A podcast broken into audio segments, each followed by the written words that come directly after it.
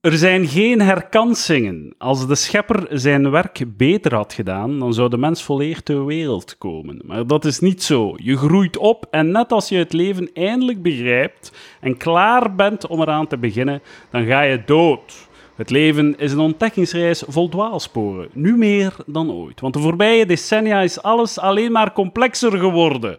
Je kunt dus maar beter voorbereid zijn. Vandaar dit boek.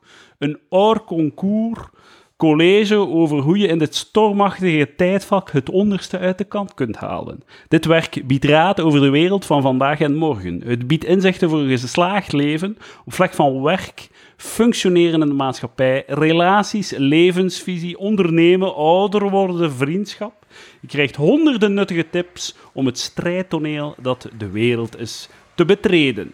Het is een leidraad geschreven door ervaringsdeskundigen die de voorbije 60 jaar heeft nagedacht, gelezen, geluisterd, gereisd, bekeken, beleefd, geïncasseerd en ontdekt. En nu geeft hij door wat hij geleerd heeft. Doe er je voordeel mee, plunder zijn levenservaring en stoot je niet aan dezelfde stenen. Aan stenen. Ik dacht echt dat het ging zijn steen. Dames Ja, en heren, vandaag lezen we... Ik dacht ook steen, terwijl Ja, ik verwacht ook. was. Ja. Eh, vandaag lezen we Het leven en hoe het te leiden van Serge Simonaar. Een Ah. handboek eh, voor het leven. Eh Mathieu B., wat vond jij van Het leven en hoe het te leiden?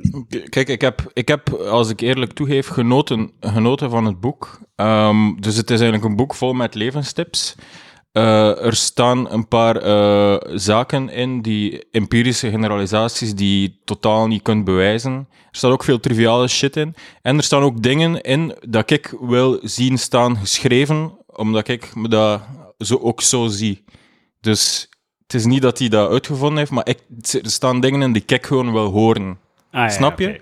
Dus dat, ik weet niet als het een goede levenstip is, maar ik wil die, hoor, ik wil die zien geschreven staan. Je wilt naar de mond gepraat. Exact. Exact. Roosjes, wat vond jij van Het leven en hoe het te leiden? Ik vond het boek iets wat ik nodig had in mijn leven, omdat ik zelf geen 60-jarige man in mijn leven heb in de figuur van een vader. Dus ik dacht dat dit wel handig zou zijn, dat ik zo wat zou kunnen inhalen. Ding is inderdaad dat ik dit boek jonger had moeten lezen, want niet superveel nieuwe dingen in voor mij. En wat dat ik ook... Maar goed, ik hou van Serge Simonaar. Dat gaat ook mijn positie zijn hierin, in dit gesprek. Ik ga het opnemen voor Serge. Ik heb door dit boek het gevoel dat ik hem begrijp. eh, op een zeer diepere psychologische manier. En wat ik wel vind, wat, wat ik bij dit boek heel hard voelde, was... Ken je die attractie op de Sinkse voor? Soms staat ze ook op pretparken. En dat is zo... Dat heet iets met mouse. En dat is met roze wagentjes en dat is een soort rollercoastertje. Het gaat niet over kop, maar het staat redelijk hoog. En je rijdt naar ergens en opeens draait dat. Zo was dat ook bij dat boek. Dus ik had meer verwacht dat hij zeer meer eenduidige eh, meningen zou hebben. En vaak is het in het laatste zinnetje of de twee laatste zinnetjes ontkracht hij toch Ja. of nuanceert hij alles wat hij geschreven heeft. En dat vind ik, dat is wel het, de wijsheid van de oudere man, denk ik. Maar ergens niet wat ik bij hem had verwacht. Maar dat is, is dat niet eerder gewoon heel lui en oh, chaotisch geschreven? Hij, hij maakt een heel punt en de laatste zin zegt hij iets volledig Ja. anders. te- Veel Ja. van die hoofdstukken sluiten af met een totale onzekerheid. Ja. Dus van, Ja, hè, maar- wat?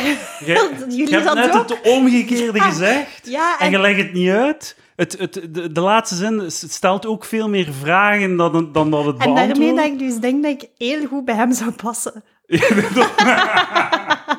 dat hij toch ook nog zo van... Hij gaat die richting in en dan denk ik, oh ja, zalig. Iemand met echt een mening. Ik zou dat nooit durven, ik zou dat niet kunnen. En dan, op, dan zo op het einde neemt hem toch de bocht dat ik ook Het pak. is heel verwarrend vaak. Zo. Op het einde van een hoofdstuk, ja, wat heb je nu eigenlijk gezegd? Wat wilde nu eigenlijk? Ja. Maar ja, het is, het is geen wetenschappelijk werk. Hè. Eh, Zoveel is het eigenlijk.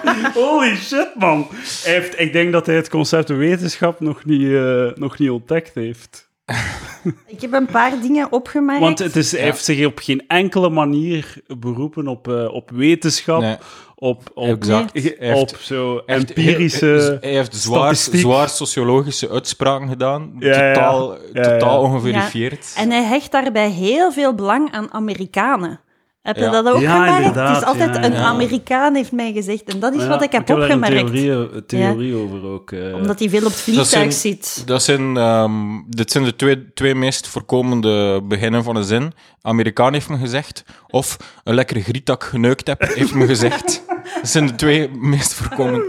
Maar daarover straks meer. Eh, ik vond het een waardeloos boek vol clichés en pseudo-wijsheden op het niveau van cafépraat, geschreven door een rancuneuze narcist met een gitzwart mens- en wereldbeeld. Lekker toch? Even,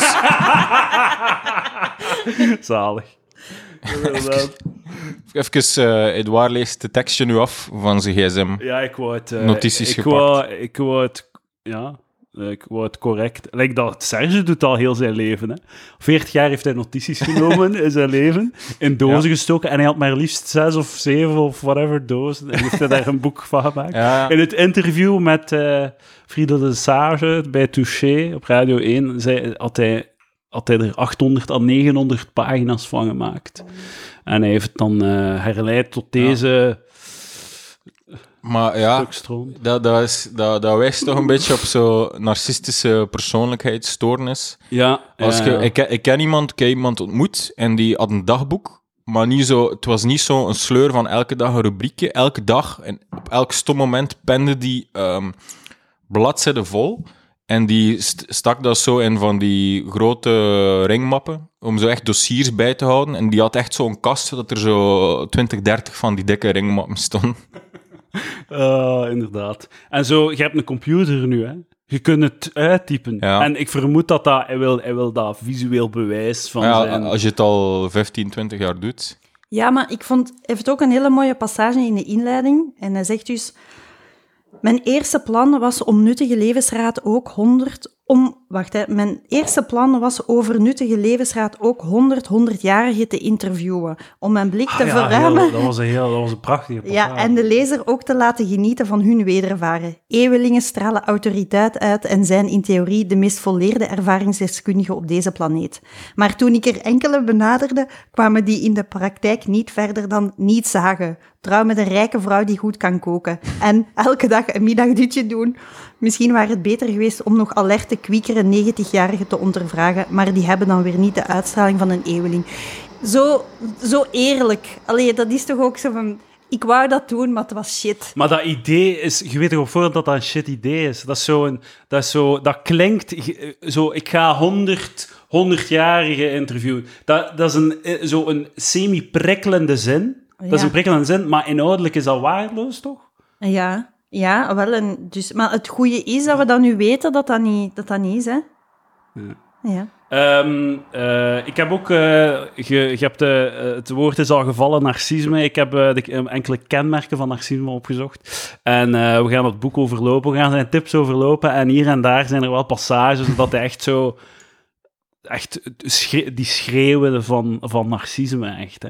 Ja. Eh, en ik, het zou leuk zijn om zo'n psycholoog erbij te hebben die zo dat boek ook leest en dan zo de, de diagnose stelt. Maar spijt genoeg hebben die zo... Dat mag niet.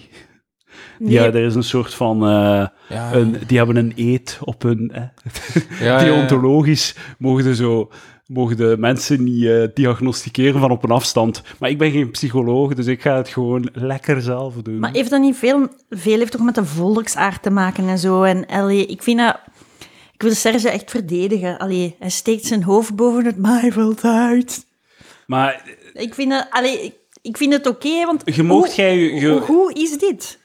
Maar het, het is wel waan. Het is echt waan. Het is een gestoord gewoon. Het is the ramblings of a madman, echt gewoon. Maar om- om- het met een cliché te zeggen, want dat mag. Om Roosje bij te staan, we moeten wel zeggen zoals het is. Serge heeft een interessanter leven gehad dan de gemiddelde mortal. Ah ja, maar dat twijfel ik niet aan. Hij heeft waarschijnlijk heel veel me- meegemaakt. Maar dat doet er mij ook aan denken, like, zo dat hij... ehm, zo zijn obsessie met David Bowie... eh, Maar dat is zo Iedereen pakt... Ja, inderdaad. Iedereen pakt hem er altijd op. Maar wat dat hij niet snapt, en hij is dan zo in dat, in dat interview met radio, op Radio 1, wordt hij dan heel kwaad van ja, ik ben niet degene die erover begint. Jij begint erover. En waarom moet ik altijd over David Bowie? En, en dan, dat is, dat is echt gewoon pure waanzin. Heeft hij dan zo een hele, een heel- heeft hij zo'n hele rant dat hem zo zegt van ja, ik heb een audiovragen en ja, ja, hij heeft mij naar tips gevraagd voor zijn setlist samen te stellen. Ja, dat is zo. Ik heb een audiofragment om het te bewijzen. ik, ik, je moet er naar luisteren, het is echt waar. Zo, maar hij, want hij, hij heeft het gevoel dat iedereen hem uitlacht, dat hij heeft gezegd dat, hij, dat David Bowie naar zijn, naar zijn mening over een setlist had eh, gevraagd. En, eh, en, en mensen dan zeggen, ja, dat is zelfs niet waar. En hij heeft, ja, ik heb een audiofragment om het te bewijzen. maar Serge, meneer Simonaar, het, het punt, we geloven u. Het, ik geloof u dat David Bowie daar fucking tips van een setlist heeft gevraagd. Het punt is dat je er, dat je er niet, je bakjes niet kunt over, over, overhouden. En dat je maar zo, het zo vurig moet blijven eh, verdedigen. En in dat interview zegt hem ook duizend keer... Nee, nee, het kan mij niet schelen. Nee, nee, het kan mij niet schelen. Elke keer, constant, zegt hij... Ehm, het raakt mij totaal niet. Laat ik daar duidelijk over zijn. Het is 100% eerlijk. Hè. Het kan mij geen bal schelen. En dan begint hij, begint hij super kwaad, zo. Maar iedereen te beschuldigen. En de, de, de deontologische raad van de journalistiek. En hij, wordt zo kwaad. En de, de, ze, vraagt, hij- ze vragen naar hem van, "Nee, waarom word jij, waarom word jij daar zo kwaad van? En dan zegt Ehm, hij, het raakt mij totaal niet. Laat ik daar duidelijk over zijn. Het is 100% eerlijk. Hè. Het kan mij geen bal schelen. zeker, Serge, dat het u geen bal kan schelen? Echt? Oh, zo... Go- goed je huiswerk gemaakt trouwens. Echt perfect. Perfect ingeleid en ingevallen. Ja, ja, maar het is, het, dat, eigenlijk, hè, dames en heren, zet deze podcast af en ga naar die aflevering eh, van Touché gaan luisteren. Het is gewoon, het is zo een waanzin. Ja. En hij, hij wordt ook gewoon kwaad op haar. Hè. En zij heeft zoveel geduld. Friedel, alsjeblieft. Ja. Ongelooflijk hoeveel geduld dat je hebt. En ze wil zo wat verder bouwen en eh, hij, hij, hij, kan, hij, hij is aan het gaan, hij is kwaad en ze wil zo, ja, maar hoe komt dat dat je zo... En Als een sympathieke... Nee, wacht. Als je een vraag stelt, moet je het antwoord horen, want het is belangrijk. En we, S- Serge Simonaar wordt niet onderbroken. Ah. Dat is zo de, de, misschien de, eh, ja, in, in de serieuze media de beste interviewster. eh, die, die in het Nederlandstalige taalgebied. Ze staat daar echt voor bekend. Friedel, ze heeft Ja, ooit Bart de Wever doen wenen. Ze heeft Bart de Ja, Wever ja. Ja. Dan gaat Serge eens uitleggen hoe dat je een interview moet doen aan Friedel. En ze heeft zoveel geduld met die mens. Ja. En hij is daar gewoon, hij, hij schiet daar in een soort narcistische woede, zo, zo, dat hem zo zijn eigen verliest en dat hij op iedereen begint te schelden, maar constant zo. Nee, nee, het kan mij niet schelen. Echt gewoon heel de tijd mekkeren en kwaad zijn. En, en Nee, nee, het kan mij niet schelen. Zijn er zeker, Serge, dat u niet kan schelen? Want dat is wat dat zo grappig maakt. Ik geloof dat, je goeie, dat David Bowie uw beste maat was en ik gun het u. Maar zo, dat je er u zo in opjaagt. En dat je er zo profileringsdrang rond hebt. Ja, maar dat is eigenlijk ook de grap. Dat je kunt boek extern zie je de grap van het personage Serge en daarmee heb ik me echt geamuseerd. Inderdaad, Ja, dat hij, ja. dus hij heeft de reputatie van hotijn te zijn. Oké, en dan komt hij met heel veel argumenten af waarom dat, dat niet zo is. Maar het enige dat je onthoudt zijn niet die goede argumenten, maar gewoon, ah, hij is hotijn. En iedere keer dat hij daarover spreekt, versterkt dat zich. Ah ja, hij is hotijn. Ja, ja, ja. ja. En ja, En hij is ook hotijn. Als je ja zo... zeker. Maar hij zegt ook, heb- je moet hautain zijn. Een van zijn lessen is, je moet hoogmoedig zijn. Maar zo, ja, en de les is dan altijd zo... Dat is ook een, eh, een constante in het boek. ehm, dat hij... Hij geeft u een les. En ehm, later, over, later in het boek gaat hij in de fout tegen die vorige les. Maar in plaats van zijn eigen fouten te gebruiken om zijn lessen te ondertekenen... Zo van, dit is een les... En eh, hier is een voorbeeld van ik die in de fout ben gegaan. Dat doet hij nooit. Nee, dat is Hij heeft waar. nooit een fout gemaakt. Dat is een hele goede opmerking, inderdaad. Omdat het zijn eigenlijk altijd wel anderen die die fouten maken. Ja, Hij spreekt heel weinig uit Maar eigen Er, ervaring. er staan er wel een paar, hè, waar dat hij zo zegt van... eh, ik, ik ging eh, in de buurt van een zwembad gaan wonen. Ik dacht, dat is leuk. Maar ik ben er maar drie keer geweest in 25 jaar. Ja, maar dat Ik is dan ook- zo het soort van oppervlakkige, Ja, zo. Het gaat nooit over zijn... eh, ja, het zijn nooit fundamentele Nee, nee, nee, nee. levenskeuzes die... Inderdaad, inderdaad. Dus eh, ja, de, het, het, het figuur is, eh, is ongelooflijk. Hè? En in dat interview eh, vraagt, hij, vraagt Friedel van... eh, ze heeft zo'n een, een, een, een prikkelende vraag. Ben je liever slim of rijk? Hè, iets om over na te denken in, in, het, eh, zo in het genre van... We beschouwen het leven, wat is er belangrijk? Intelligentie of rijkdom? En hij weigert te antwoorden. Hij, moet, hij, hij wil altijd van twee walletjes e- eten. Hij is, hij is, hij is slim, dat, dat is duidelijk. Maar hij is ook wel rijk, hoor. Zo, journalisten verdienen niet veel, maar ik ben wel de rijkste journalist, dat zegt hij dan. Ah ja. En hij zegt van, had, had ik architect of immobiliën gedaan, had ik veel rijker kunnen zijn. Dus hij, ik, hij kiest om journalist te gaan, hè, voor, de, voor de ijdelheid van het nobele van journalistiek. Maar hij moet dan nog, het moet wel duidelijk zijn, mocht ik immobiliën hebben gedaan, dan was ik de rijkste man ooit. Dus hij, hij kan geen kant kiezen, gewoon. Ja, Maar ik vind ook heel tekenend wat hij zegt dan in zijn, over journalistiek, van ik ben de muziekjournalist en eh, bla bla bla. Maar ik weet nog, ik heb bij TV-familie gewerkt en bij TV-familie werd er ook zo'n beetje, neer, een beetje neergekeken dan op de reisjournalisten. Want dat was zo van, oké, je weet dat je als, denk ik, muziekjournalist of eh, BV-journalist, weet je van, oké, ik doe soort journalistiek waar echte journalisten die naar oorlogsgebieden gaan of die de wedstrijd doen, echt wel zo een beetje naar kijken van... hm, hm, hm. Dus naar wie kunnen die journalisten smalend kijken? Naar de reisjournalisten. Ah, ja, ja, En dat heb ik daar, dat, dat, dat, dat was heel herkenbaar. En als hij het zo heeft over zijn eh, leven en over met mensen die jaloers zijn binnen zijn beroepstak en zo, ik kan me dat wel echt inbeelden dat toen hij begon in de jaren 80, 90, 2000, hè, dus gedurende heel zijn carrière, die moet wel eh, tussen heel veel ambetante collega-eikels hebben gewerkt. Dat denk ik wel. Dus ik, ik- ik denk dat die daardoor ook zo goed van zich Ja, afbijten. ik, ik, ik geloof dat inderdaad dat, hij, dat dat een misgunstige wereld is. Maar ik denk dat dat, ik denk dat, dat eigen is aan sectoren waar, eh, waar dat er per vacature 100 kandidaten Ja. zijn. Ja. Waar dat er extreem veel concurrentie is, waar dat iedereen voor een bodemprijs het wil doen, omdat ze zo willen meeproeven van de aandacht en de glorie Ja, en, en- zo. En dat is een heel geromantiseerd vak. En dus heb je superveel mensen en, en super weinig jobs. En dat creëert inderdaad waarschijnlijk argwaan, competitie, et cetera. Kijk, allee, ik, ik, ik, ik, ik zie dat ook een beetje in zo mijn, als ik zo het, vers- eh, de contrast leg tussen mijn ervaring in de comedywereld en als developer. Hè.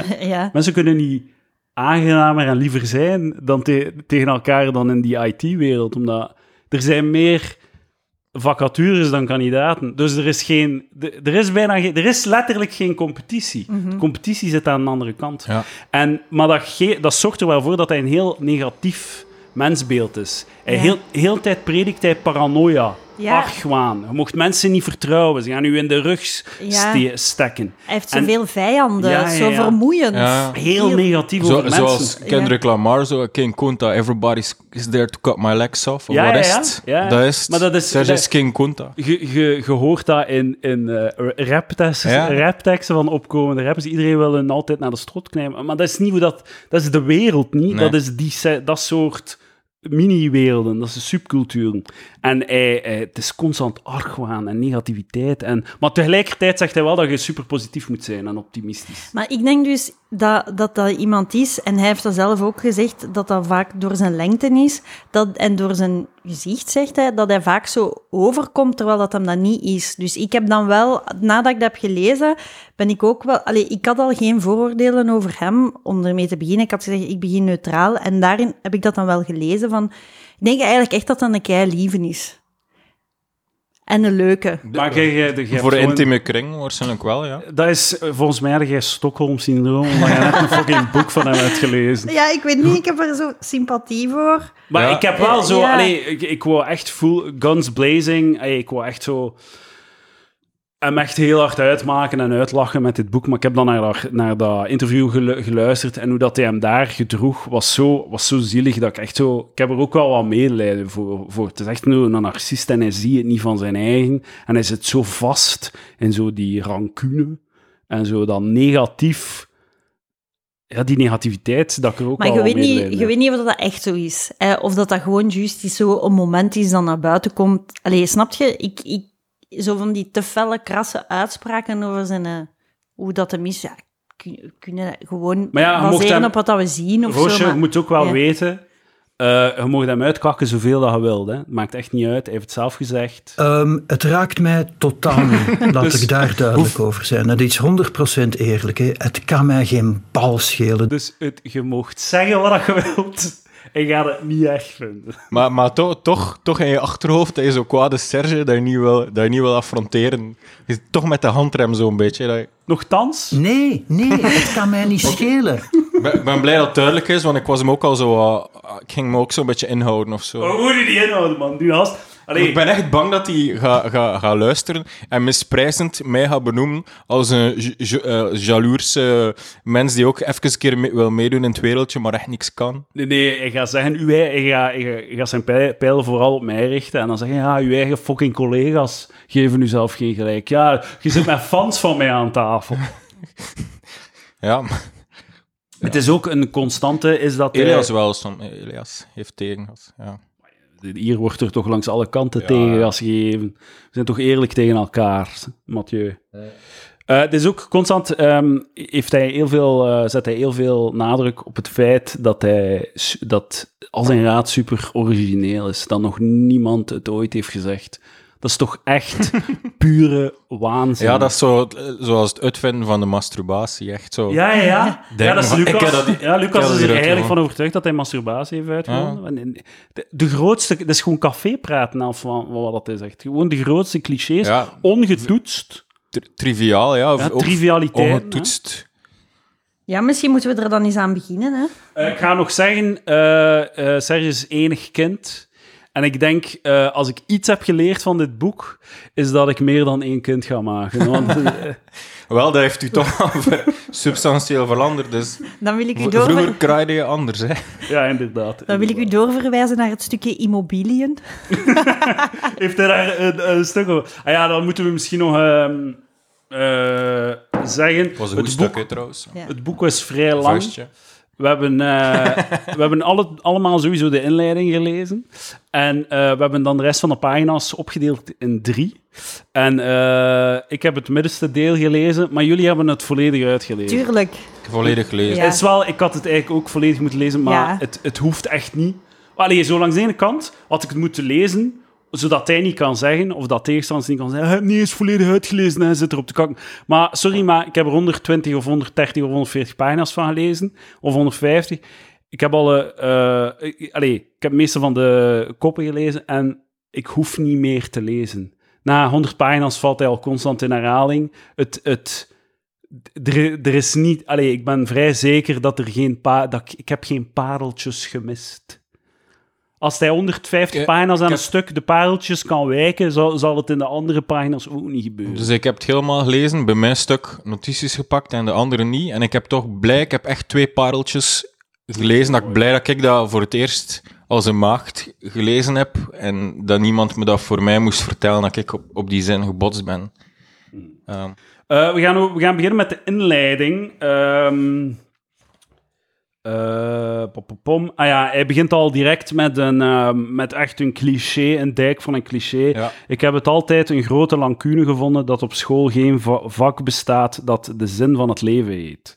Dus weer zo die de platgetreden van... Ik zal kijk een keer het curriculum van het middelbare Of- school herinrichten. Ze zouden daar beter eens een vak van maken, of dat vak zou beter eens moeten bestaan. Ja, ja, ja. Maar wat, wat ik als leerkracht zelf heel leuk vind, is dat hij twee keer in het boek zegt dat eh, op school er een vak zou moeten zijn waarbij dat een leerkracht documentaires toont. En dat wil ik graag, die leerkrachten wil ik graag zijn. Ja. Ik, eh, sign me up for the jo job En- search. En trouwens, het bestaat al, godsdienst. ja, En ook dat, de- ja, docu- de documentaire is natuurlijk eh, het, het hoogste goed. Allee, dat is waarschijnlijk wel dat hij 99% van zijn informatie Maar ik, doe dat, Ah, ik, nee, ik ben ook veel, wel een documentaire. Ja, man. ik ook. ik ook. Waarom zitten we ook. kakken op is Documentaires zijn keigoed. Ja, ja. Zie, voilà, kijk, tegenspraak. Voilà. En ik, ik draai mijn kar direct. Ja, maar ik denk dus dat... Want bijvoorbeeld mijn vader die maakte documentaires vroeger. En ehm, dus ik, ik heb echt zo'n beetje... hem als substituutpa genomen. En ik zou hem eigenlijk ook nog wel graag als vader hebben. Dus als je ooit een dochter wilt, Serge... Maar- Hij wil een, een grote zus, maar volgens mij zijn hij een jonge zus. Ah ja, Ja. spijtig. Ja, ik zou hem ook graag als vader gehad hebben, want ik zou het echt zalig geweest, gevonden hebben. Moesten al mijn maat en mijn moeder, mijn moeder constant willen neuken. Echt zeggen van, ah, fuck, hoe lekker wijf, uw moeder. Je gaat dan wel op je 18 dat boek hier krijgen en zo lezen en, dan... Ga er geen kritiek, ga er geen podcast... Eh, Serge zou beter een podcast opnemen, Serge. Interviewt mensen en praat gewoon over je eigen. Dat zou toch zalig zijn? Ja, ja, ik zou zeker luisteren. Kom aan, Serge. Ik vind ook, ik vind ook eh, de helft van zijn wijsheid altijd uit zijn citaten omnibus. Maar hij heeft er ook op af. Hij zegt, eh, eh, eh, in een bepaald stuk, dan steekt hij de draak met al die omnibussen met wijsheden. En dat vond ik wel een goed punt. Dat hij zeker niet leest, zo Native American Wisdom, dat, dat moet je echt niet lezen, Nee. want dat zijn de losers van de geschiedenis. dus als dat zij gezegd is het zeker fout. Ja, ja. Eh, eh, maar je zegt wel, nu is het natuurlijk van... Ah, nee, oké, maar hij haalt het inderdaad... eh, maar hij haalt het onderuit, maar letterlijk de helft van zijn, Ja. zijn- van zijn hoofdstukjes zijn gewoon een of ander citaat die hij uit zijn lijst heeft gehaald. Uit zijn citaten omnibus heeft gehaald, om er dan zo een onsamenhangend discours aan vast te hangen met ra- heel rare voorbeelden. En dan zo op het einde een non sequitur dat je volledig verwacht bent. Zalig boek toch? Het is, het, is, het is echt waanzin. Ik heb, ik, heb, ik heb heel hard gelachen. Ik heb, eh, ik heb, soms moest ik echt zo... Moest ik stoppen met lezen en mijn handen in mijn, mijn, mijn gezicht zo verwerken. Zo de, de, de cortisol door mijn lichaam laten stromen. zo. Maar dat is echt omdat je het boek hebt gelezen vanaf een plaats waar ik... Ik ben begonnen vanuit liefde, nietwaar?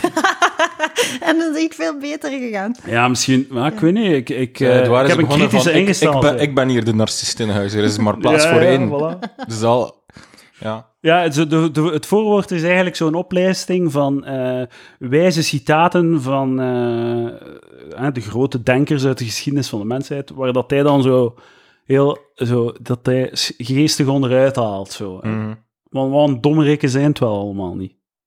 Want laat ons eerlijk zijn. Als een sympathieke timmerman uit Nazareth een bijbel mag uitgeven, dan mag ik het ook.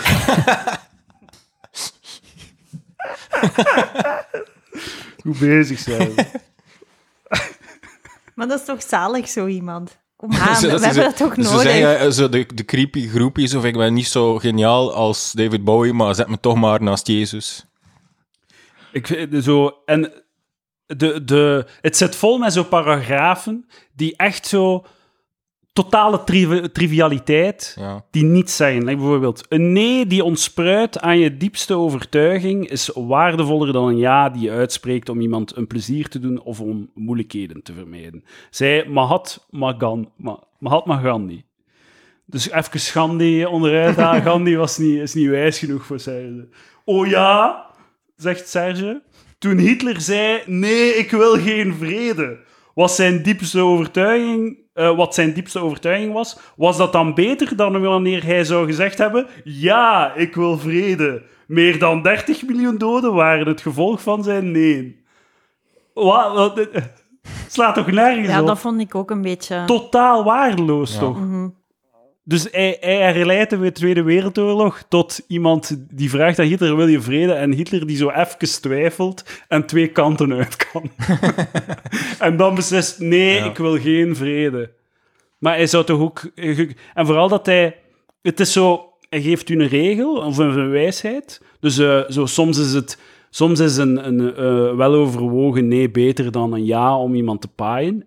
Interessante, prikkelende gedachten, laat ons dat analyseren. En dan geeft hij zo'n totaal Ja. onsamenhangend voorbeeld dat er zomaar in, alleen in de oppervlakte iets mee te maken heeft. Want je kunt dat volledig herstructureren naar eh, Hitler die zegt ja, ik wil oorlog. En dan heeft hij ja gezegd of nee. Allee, Ja, dat zo, is, het- eigenlijk is dat soort... inhoudloos gewoon. Ja, ja, een variant van de reductio ad Hitlerium. ja. ja. Je wil een moreel punt maken, je past er Hitler en de nazi's in. En zo, zo wat woorden in een volgorde zetten en, dat, en Ja. er staat Hitler in. En het is, zo, het is niets gewoon. Niets. Nee. Totale leegte.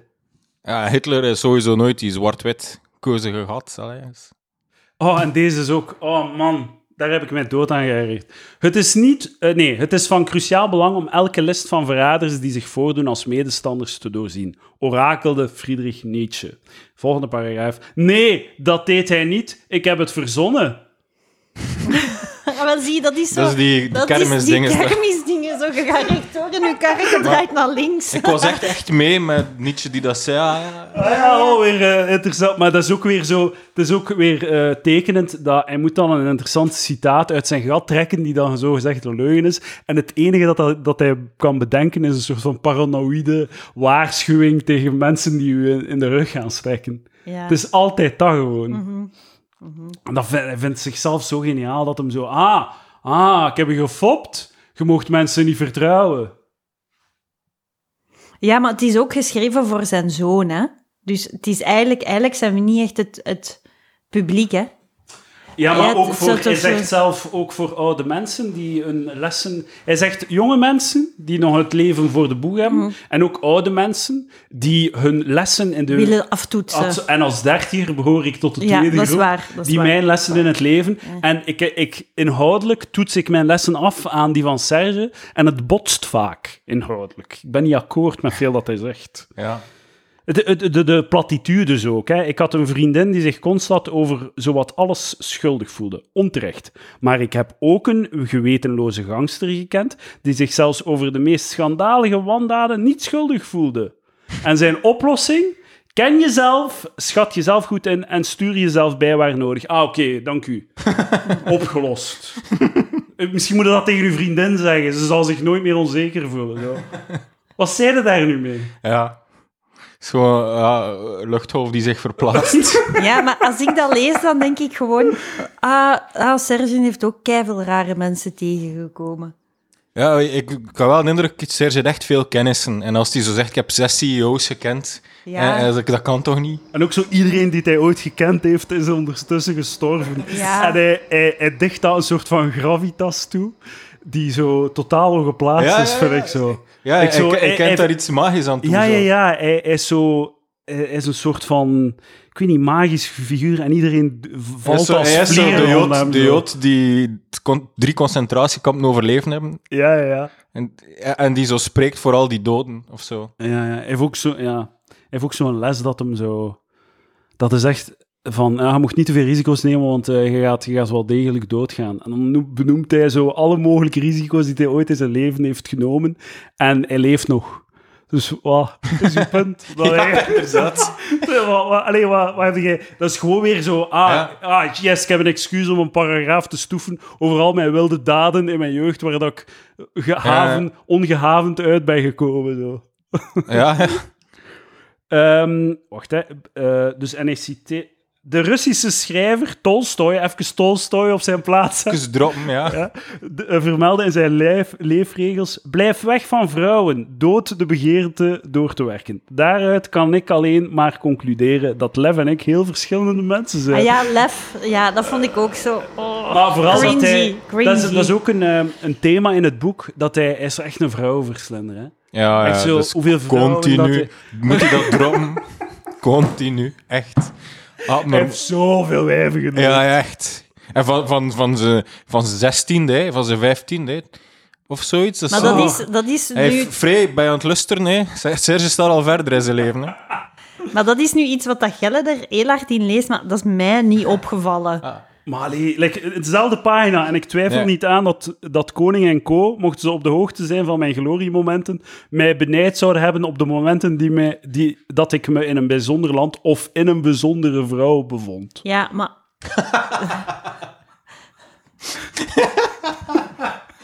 Dat er geen enkele...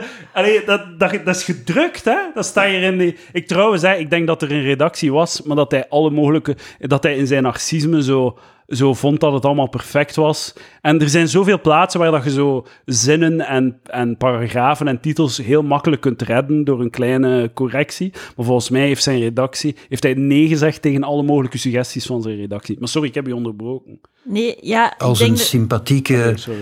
Als je een vraag stelt, moet je het antwoord horen, want het is belangrijk. Doe haar, Roosje. Ja, nee, gewoon dat Jelle, Jelle leest met de mannelijke blik en Jelle haalt, haalt dat daaruit. En van, oh, Wij zijn jaloers, zei jij, laat je verleiden. Misschien ga door, is het wel, ja, Maar dat is misschien toch- is het wel. Misschien, toch, misschien eh, is het wel. En wie heeft het meeste plezier aan het boek? Ik heb... Ik vond het zalig. ik kan er nog zo lang van genieten. Zo, maar ik geniet van zo de deconstructie van, zo de Ja. wa- van zijn waanzin. Ja. Zo zijn narcisme overal zien in... in... Maar kunt Misschien jij, is het heel gerecht te lezen, ja, maar... kunt jij garanderen dat als je 60 bent en je moet een boek schrijven met tips, dat die van u allee, allemaal puur rechtlijnig gaan zijn en dat je niet eh Lev Tolstoy als collega gaat beginnen beschouwen? Ik- als, ik, ik- als ik een boek... Is een Kijk, saaie collega. Voor mij, een boek, dat is een- als je een boek schrijft, dan moet je een origineel idee hebben. Dan moet je iets bijdragen. Dan moet je iets toevoegen. Je moet niet gewoon een samenvatting van wat dat iedereen al weet. Dat is wat dat hij nu doet. Hij- Er staat hier niets origineels in. Hij heeft geen enkele nieuwe insteek. Het is allemaal... Ja, ik heb- Of als het origineel is, dan is het gewoon waanzin. dan is gewoon zo paranoïde waanzin. Maar zo, als ik een boek zou schrijven, ik zou, ik zou veel meer... Na, zo per gedachte heeft hij zo'n paragraaf waar dat hij er altijd zich super makkelijk van afmaakt. De, ik, hij had beter een tiental issues, vragen gesteld en zich daarin verdiept. Wat zegt de wetenschap daarover? Wat zegt de Oosterse filosofie daarover? Wat zegt iedereen daarover? En dan tot een synthese komen of een eigen kritische blik erop. maar het is een Maar- 30 boksen met die. ja, ja, maar hij heeft, zich, hij heeft, zich, hij heeft, hij heeft niets getoetst. Hè. Hij heeft gewoon ge- gespuwd op een, op een blad. Hij heeft zich niet ingelezen. Hij heeft zichzelf niet gecontroleerd. Hij heeft geen enkele kritische... Allee, er, er zijn zoveel interessante dingen in de, die in de wetenschap en in, in de literatuur te vinden, die hij allemaal gewoon van tafel veegt. Ja, ja, maar ja, dat is, dat is ook dat is de premisse. Dat is de premisse van het boek. Dat, is waar. dat is de keuze Ja. dat hij maakt en zo moet je het lezen. Maar ik had meer zoiets van, zoals bij zelfhulpboeken, veel van, de, veel van die dingen ken je of weet je al, maar soms helpt het dat iemand die zich een bepaalde autoriteit kan aanmeten, dat hij die herhaalt zwart op wit, Zeker. één voor één. Ja, het is Zoals wel waar. Jordan Peterson, die zo, iemand die zo je bij de mouw neemt en zegt zo, zo en zo. Maar dan zo op zijn Ja, serges. Dat is misschien wel waar, maar oké, maar eh, je zou het misschien inderdaad voor een 16-jarige zo het allemaal een keer oplijsten, maar ik vind veel van zijn raad, zo de zijn al shit. zo de knee-jerk reacties van een 16-jarige. ja. het is gewoon, het is, Ja, ja. hij is vast in zijn puberaal denken. Ja, eigenlijk, eigenlijk, eigenlijk. Hij, hij doet altijd alsof dat hij, want hij zegt van jongs af aan, de- deed ik al niet mee met, met de trends en de modes en wat, wat dat een puber zich mee bezighoudt. Van jongs af aan had ik dat al door, Ja, ja. maar toch. Ja, maar ik haal daar troost uit, uit dat boek. Ik haal er echt zo... Op sommige momenten kan ik ook wel een beetje denken van waar gaat dit naartoe? Maar dan zegt hij toch iets waarvan dat ik denk, ah zalig, ik moet mij niet aantrekken. Bijvoorbeeld dit. Het is goed dat jonge mensen zich, meer dan vorige generaties, bewust zijn van problemen rond politieke vluchtelingen of het klimaat. Maar het mag niet wegen. Zalig. Ik hoor gewoon heel de dag door shit over migratie, het milieu, elk ding. En dan, dat is het grootste verwijt dat ik vervuilers, dictators, corrupte wereldleiders, onverantwoordelijke producenten en aandeelhouders maak. Dat is toch, dat is toch Maar ik vind dat zalig. Ik, die ik, uitspraak. ik wil dat gewoon... Anti-boudriaans. Het Anti-boudriaans. grootste verwijt, het, gro het allergrootste verwijt, dat ik vervuilers, dictators, corrupte wereldleiders onver maak, is dat, eh, Niet alleen verpesten ze op macrovlak ze de onze jeugd, planeet, de maar jeugd van, van fucking eh, Greta Thunberg hebben verpest. Dat is, dat is het grootste. Niet, de, niet Nee, de moord, nee, nee, ze, het geweld. ze ondermijnen en besmetten de onbezorgdheid van die jeugd. Dat is toch niet het grootste verwijt Nee, nee, dat nee. je die mensen kunt... Maar je zegt het wel, hè? Ja, dat Ja, is... ja, maar ik vind, ik vind het, die gedachte van het is niet tof dat je als jonge mens nu constant met het klimaat en zo moet inzitten en dat dat, dat, dat niet... Dat dat echt een last is dat je draagt. Ik vind dat fijn dat ik dat een keer eens lees, want ik, ik lees het nergens anders. Ik lees nergens anders van, eigenlijk is dat toch shit dat wij constant met, met dingen rond het klima over het klimaat naar ons worden gesmeten. Dat zo van, ik mag geen plastic rietje gebruiken. Oh nee, oh nee. Terwijl we wel allemaal onze... Allee, snap je? Ik kan zoveel dingen bedenken en ik word er gewoon te veel mee geconfronteerd dat je bijna Snap je, ik vind dat niet vervelend soms? En dan vind ik leuk, van dank u Serge dat je dat schrijft, want Ja, het is inderdaad, inderdaad want- vervelend. Want het, eh, Ik ben niet onbezoedeld door het klimaat. Want het ergste aan Hitler is dat door, door hem zijn we zo orde en regels en mooie kostuums ga- ga- gaan associëren met de holocaust. En dat is het ergste dat hij gedaan heeft. Inderdaad, ja, dat is echt... Ik vind dat ook afgrijzelijk. Maar even een Serge Simonaar dingetje dat ik nu ook wil... Even een bochtje, een Sergiaans bochtje dat ik wil nemen. Het klimaat is wel heel erg en zo, hè. Allee. We moeten wel is- allemaal ons best doen, hè. Dat is ik precies... Ja, ja dat, is echt... Snap je? En daarom Dat is echt de van opbouw van het werk. Ja, Dat is- dat- Maar is, eh, eh, zoals Serge later zegt in het hoofdstuk, in al wat goed is, schuilt iets slechts en vice versa. De nazi's waren gewetenloze smeerlappen, maar er was orde en efficiëntie en huiselijk geluk voor de miljoenen die de nazi-doctrine accepteerden. Ja, dat is zo raar. Maar echt zo de reductie uit Hitler, joh. Ja, ja. Zo, allee, ja. Zonder de pedofiele verkrachter en moordenaar Marc Dutroux zouden Oh, ja. latere meldingen over incest, mi- kindermisbruik en verdwijningen wellicht minder ernstig zijn. Dank u, Marc Dutroux. Dat we nu eindelijk inzien dat incest geen, geen goede, goede zondagmiddagactiviteit is. En deze is ook, en ook weer zo totaal ongeïnformeerd. Weer een voorbeeld van zo ongeïnformeerd, onkritisch voor zichzelf, niets opgezocht. Als dankzij ontwikkelingshulp in de derde wereld minder mensen vroegtijdig sterven, dan zal dat de overbevolking verergeren. Want de overlevers in gebieden waar geboortebeperking niet op de agenda staat, zullen ook roostrijke gezinnen stichten. Terwijl als je dat twee seconden opzoekt, dan leert je dat... ehm, eh, dus hij zegt van ja, eh, als je die mensen, arme mensen helpt, gaat de overbevolking uit de hand lopen. Terwijl dat het net is, hoe meer Ja. dat je met arme mensen helpt en zorgt dat ze... Dat is zo hè, het groot Bill Gates verhaal. Je moet zorgen dat de babysterfte zoveel mogelijk daalt, zodat mensen geen reden meer hebben om tien kinderen te maken. ja. En dan gaat de over... Dat, dat is de ultieme oplossing voor overbevolking. Maar zo... Geen, Ja, weer weer geen het seconde over nagedacht. Maar dat, dat is zo ontwikkelingshulp 1.0. Dat is gewoon, eh, rijkdom is recht evenredig met, of omgekeerd evenredig met het aantal Voilà, kinderen. voilà. Dat is echt... En zo, ik... Als je dat niet weet, Serge, ik vind dat niet erg, maar je hebt er een boek over geschreven. Je hebt het in een boek geschreven met je grote levenswijsheden. Dan, dan ligt de lat hoger, sorry. Ja. Ja, we moeten, we moeten streng blijven Ja, op, we eh, moeten streng Serge. zijn. Ja, want jij moeten- nu zo kwaad op mij. Wat een Nee, nee, ik ben, niet, ik ben kwaad op hem. Maar, want... Nee, nee, weet je wat? Het kan me Memory niet, to Nee, ourselves. nee, het kan mij niet schelen. het maakt mij allemaal niet uit. Het kan me niet schelen wat dat hem zegt. Wat, wat trouwens ook een grappige manier is wa- waarop dat hij die dingen opschrift. eh, en het komt verschillende keer voor, dus hij spreekt. eh, je moet luisteren naar, naar, naar oudere mensen, maar soms is leeftijd niet het enige criterium. Vergelijk iemand die een halve eeuw op automatische piloot op een bureau in slechts één bedrijf werkte, of een leergierige en opmerkzame journalist die overal kwam en van alles zag en noteerde. Over wie zou hij het hebben? Ja. Ja, ja, ja, inderdaad. Ja. inderdaad. Ik, ik, ik kan niet buiten zichzelf treden. Hè. Er is ook heel weinig empathie of zo. Het is allemaal zo in zijn beperkte eh, mensbeeld. Voilà, dat was het voorwoord, dames en heren. Hè? Hoeveel minuten zijn we al Volgende bezig? week zien we u terug. Maar, hoeveel minuten zijn we al bezig? Eh, Drie kwartier. Pagina 16 van de 350, hè?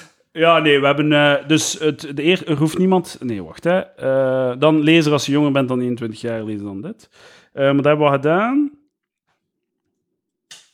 Ook vergeet nooit, het leven is niet wat je overkomt. Het leven is waar je zelf voor zocht en eh, dat het je overkomt. En wat je doet met wat je overkomt. Gewoon zo'n woordenbrei, betekenisloze woordenbrei.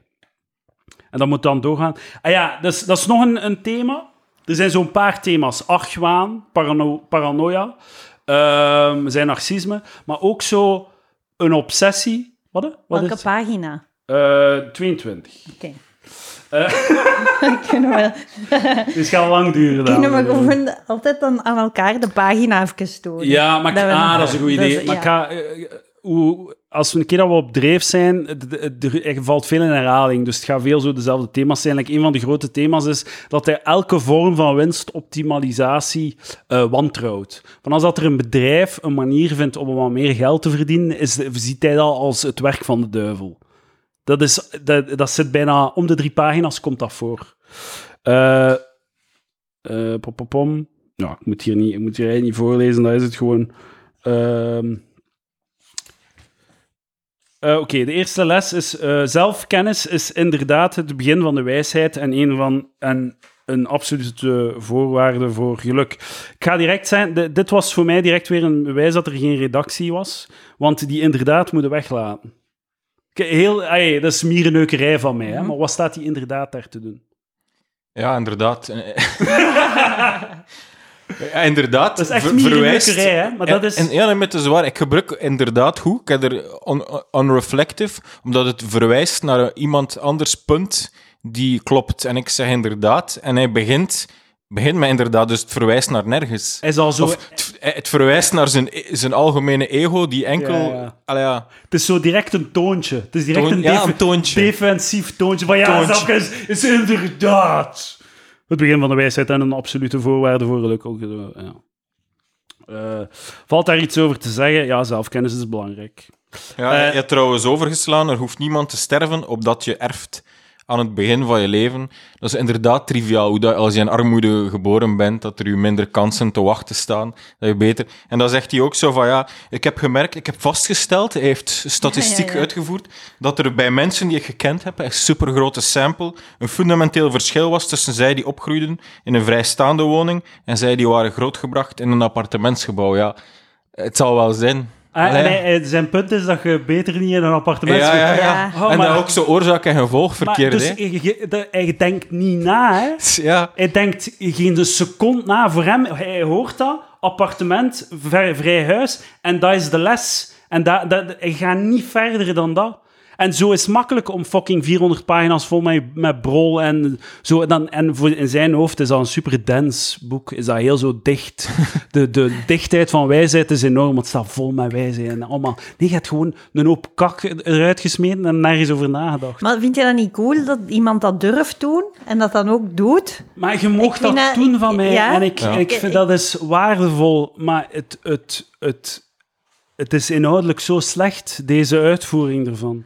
Maar weet je dat ik denk, en later op het einde van een boek staat er eh, ook een zin die dat bevestigt. Hij denkt echt, hij hoopt, ik ben dat zeker als zijn ego erop hoopt, dat dit later zal gelezen worden, niet als grote literatuur, daar zal, zal, je wel eerlijk in zijn, maar als soort van uniek tijdsdocument om een inzicht te krijgen van hoe dat de mensen toen leefden. Zo, Snap be- je? zo bekijk ik het ook. Ik, ik vind dit de inkijk in eh, de mind van een 60-jarige Iemand in jo- journalist 2021. Van, ja, van dit. Ik ben daar niet... Ik denk dat niet. Ik denk echt dat hij, hij is ervan overtuigd dat hij de eerste is die een, waardevol, een waardevolle levensgids heeft geschreven. En dat hij eh, als eerste en enige echt de code heeft gekraagd. Zoals Serge het zelf zegt... En als je naar de levens van die grote filosofen kijkt, daar zijn een hoop totale mislukkingen bij. Kant, Hegel, Nietzsche, Schopenhauer. Als je die als mens bekijkt, daar waren autisten bij, eh, daar waren eh, contactgestoorden bij, daar waren mensen wiens privéleven een puinhoop was. En toch zitten wij hier, eeuwen later, al die bonmots te herhalen of dat dat de grote wijsheid is. Schopenhauer, Nietzsche. Allemaal bij de fucking idioten. En Serge komt het uitleggen. Allee, je kunt- zo, er is geen, hij heeft geen mogelijkheid, hij kan het toch niet meer ontkennen. Zo. Ja, er is ook- geen het is beyond reasonable doubt. Dat hem, Allee, McAfee, die was toch ook helemaal zot, maar supergoeie viruscanner. Dus, allee, zo is dat toch. ah ja, tuurlijk, maar ook gewoon zo, hij, hij, zo de waarde van de Schopenhauer en, van die, en Hegel en zo, is niet een levensraad. Zij hebben, eh, allee, Mathieu kan het beter uitleggen dan mij, maar zij hebben een steen gelegd. is niet waar. Wat? Het is niet waar. Wat is er Je niet waar? legt het goed uit. Ah ja, voilà. Ehm, zij hebben een bijdrage gedaan in, in de filosofie als, eh, ja, als vak. En als, ja, zij hebben een steen gelegd in het menselijk denken, in de verlengen van de grenzen van het menselijk denken, in, zijn, in, in meer een abstractere manier. Niet, de, ik, ik, je moet Hegel niet waarderen voor zijn omdat hij je gaat uitleggen hoe dat je de- je leven moet leiden. Nee. Hij maakt een analyse Ja. van op hoog niveau van Ja. de wereld en, en, en Ik vond... Maar ja, Serge heeft wel goede tips voor vastgoed. Ja, dat heeft Hegel nooit gedaan. Maar wat ik wel heel leuk vind bij dit, is dat hij, hij, speelt, hij jongleert met van die namen dat je tijdens je opleiding Germaanse of filosofie hebt eh, ge- geleerd. Je hebt daarover geleerd. En dat, dat geeft mij toch altijd zo'n kleine bus van, ik weet wie dat is. Ik, ik ken hem ook, Serge. En dan heb ik zo, dat geeft mij een goed gevoel. Maar Ja. weet je Geeft wat mij ik als lezer een goed gevoel. Zo glimpse of the star, dat je zo ja, ja, meetrekt naar... Je denkt dat je meegetrokken wordt naar zijn niveau door... Nee, nee, Nee? dat is zoiets van, ik geloof dat ik een keer over die naam met gele fluostief ben gegaan. Ja, ja. Maar zij, zijn kritiek op die figuren en onze appreciatie van die figuren, is dat wij nog altijd de bon mots van die, van die figuren eh, na, allez, zo, v- bewonderen en lezen en appreciëren. En volgens mij is dat omdat hij die namen ziet in zijn citaten-omnibus en dat citaat leest en "Oeh, wat slaat dat nu? En de, hij, heeft, hij heeft Hegel niet gelezen of zo. Hè? Hij heeft geen diepgaande appreciatie voor... Onleesbaar, die boeken, ja. Ah ja, oké, maar... eh, Of zelfs gewoon een samenvatting van wat dat hij... Hij heeft letterlijk een citaat gelezen in zijn citaten-omnibus dat hij zo belangrijk vindt.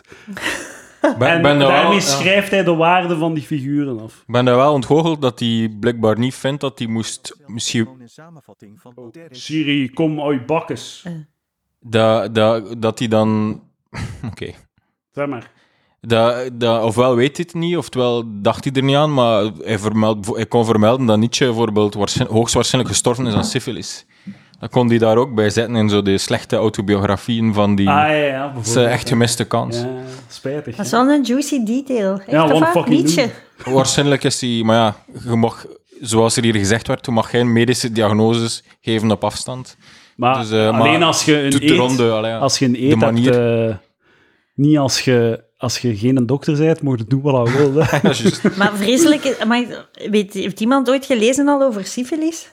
Je wordt- daar word je Ja, toch dat is een gek van op het einde, Ja, ja, Nietzsche werd gek. Dat was een van de redenen waarom dat men dacht... Word je seniel? Ja, dat is echt een verschrikkelijke vreedziek. Vreet je lichaam kapot. Ja. Zoals melaatsheid en syfilis. En is trouwens het de mode, zo. niemand spreekt daar nog over. over syfilis, hè? Eh, ook, maar melaatsheid. In de lagere school was dat nog een ding. Ja, ja. Was dat Pater, ik weet niet wie, die Damiaan terugkwam. van. Leuven. Pater, van ik weet niet wie, of uit, uit India of, of ja. voor land met... Damiaan, Molokai. Maar even het over... Ik weet niet, heb het niet echt over... Nee, echt over een letterlijke ja. pater die terugkwam uit India en dan van allerlei shit gezien heeft over melaatsheid. En zei, ik heb de vreselijke dingen gezien, kinderen. En dan iedereen zijn oren spits, maar ik, kan het jullie, ik mag het jullie echt niet. Het is echt te vreselijk. Zo pater die zo A zegt en niet B. Echt? Eh, maar je hebt, het je, je hebt dat... Er is een pater Ja, er is een pater geweest die vertelde school. Over ja. India, over melaatsheid, dat dat nog bestaat. En TBC ook. Ja, dat is niet zo fresh meer, hè. Dus, eh, nu zijn we 20 bezig... jaar geleden. is- Ja, ja, blijkbaar. Maarten Boudry ziet, ja, dat is vooruitgang. Hè. ja, voilà, Vooruitgang. Is, maar voor, dat is vooruitgang, voorbeeld. zoals eh Serge zegt, vooruitgang is evil. Hè. Vooruitgang Ja, ja. is eigenlijk gewoon een massacre voor eh gulzigheid en geldgrijperij. Mag, mag ik nog bij zelfkennis is inderdaad het begin van de wijsheid. Wat, wat dat er zo vaak, dat Serge vaak doet, is zichzelf voorstellen als begenadigd kind, anders dan de andere kinderen.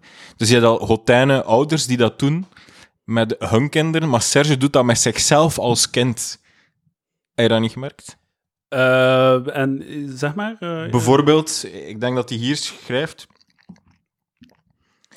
Eh, of ja, ergens schrijft hij zo van. ehm, ik, ik deed al niet. Toen ik jong was, deed ik zo niet schapachtig mee met de groep.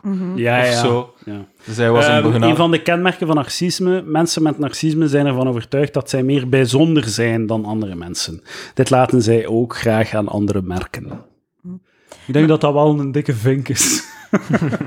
Maar wat ik er wel uit geleerd had, was hij zegt, je kunt jongens opdelen, jonge kinderen, jongens, in twee groepen, zij die voetballen en die niet voetballen. En dat was wel een... Ja, Dat wist ik niet, maar ik heb dus een zoon en voilà, nu weet ik dat.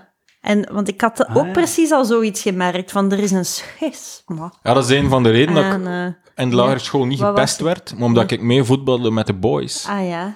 En dan die anderen die dan wat anders deden, weet ik veel wat, die werden gepest soms, maar ik was one of the boys. En jij het waar? Emancipatie. vo- voetballer? Nee, Eh, nee, nee, nee. Hij heeft nee. moeten strategieën ontwikkelen eh, om niet gepest te worden. En dat is vanaf het minste dat ze doen direct hysterisch worden. En dat is echt een goede tip. Heel hard zo, zo het, de sop de kolen niet waard maken zo, Ja. voor die mensen. Zoals je zegt, de een iets, hey, dikzak. En dan, ah, hey, fucking eikel. Uw ouders zijn waarschijnlijk gescheiden, jij fucking mongool. Ha, eh, haat uw papa u misschien, jij fucking... Zo, zo, echt zo blijven roepen, alle mogelijke scheldwoorden en manieren om hen uit te kakken eruit smijten, totdat ze gewoon afdruipen en je huis laten. Ja. Dat was mijn Ja. strategie. Maar kijk, dat had ik dus wel van Serge geleerd. En dat zijn die dingen dat jij zegt dat wel leuk zijn, dan een keer neergeschreven Ja, ja, ja. staan. Oké, oké. Serge heeft een punt. Eh 1-0 voor Serge. Ja, Serge! Ja, trouwens, over pesten. Op een gegeven moment schrijft hij zo letterlijk in mijn deel... Ja, ik, werd niet, ik, ik werd niet gepest vroeger, omdat ik zo groot en sterk en slim was. Schrijft hij ergens. Nee, zo- hij, hij- hij heeft een bit over pesters. Ja, van wie zijn die personen en, mee- en wie, wat wordt dat later? Dat is een interessante manier om over te denken. Maar dus, toch moet er zoiets hypernarcistisch tussen Ja, ja, zitten. ja. Ze hebben geprobeerd bij mij, maar ik was toch te groot en te sterk en te slim. En zo, de, de, de, de- is er geen interessant... Misschien is dat ook al cliché, maar zo... De empathie voor de pester. Waarom pest die? Eh, Ja, dat wa- was er niet dat? aanwezig. Nee, nee, nee. Nee, pesters totaal slecht. Zo één Ja. heel zwart-wit. Pesters zijn slecht Ja, en dat vond pesters ik ook. op de speelplaats ook pesters later in het leven. Wat totaal Ja. Zo'n zwart-wit beeld Ja. zo Ja. van slecht versus goed. Het is altijd dat. En ik kom altijd terug op Hitler en psychopathische moordenaars. Ja. Heel veel van zijn sample. voorbeelden zijn zo psychopathische moordenaars. ja, en vrouwen zijn ook altijd echt wel dommer dan hij. Dat Ja, is de wel objecten veel- echt En ze zo- gaan, ze gaan sneller dood. En, Ja. eh, ja. Ja, dus zo, ja. Ja, zijn, wat, wat is van zijn, van zijn acht exen zijn er zeven gestorven of zoiets? ja, bij Friedel zei hij zoiets Ja, van... ja. Ja, ik, Dan ging, begon hem bijna te wenen bij Friedel. ja, ik ging... Of je zei zo van... ja, Ik ging, ik ging naar een begraafplaats achter Kerkje waar ik woon. En ah, fuck, daar lag een van mijn ex-lieven.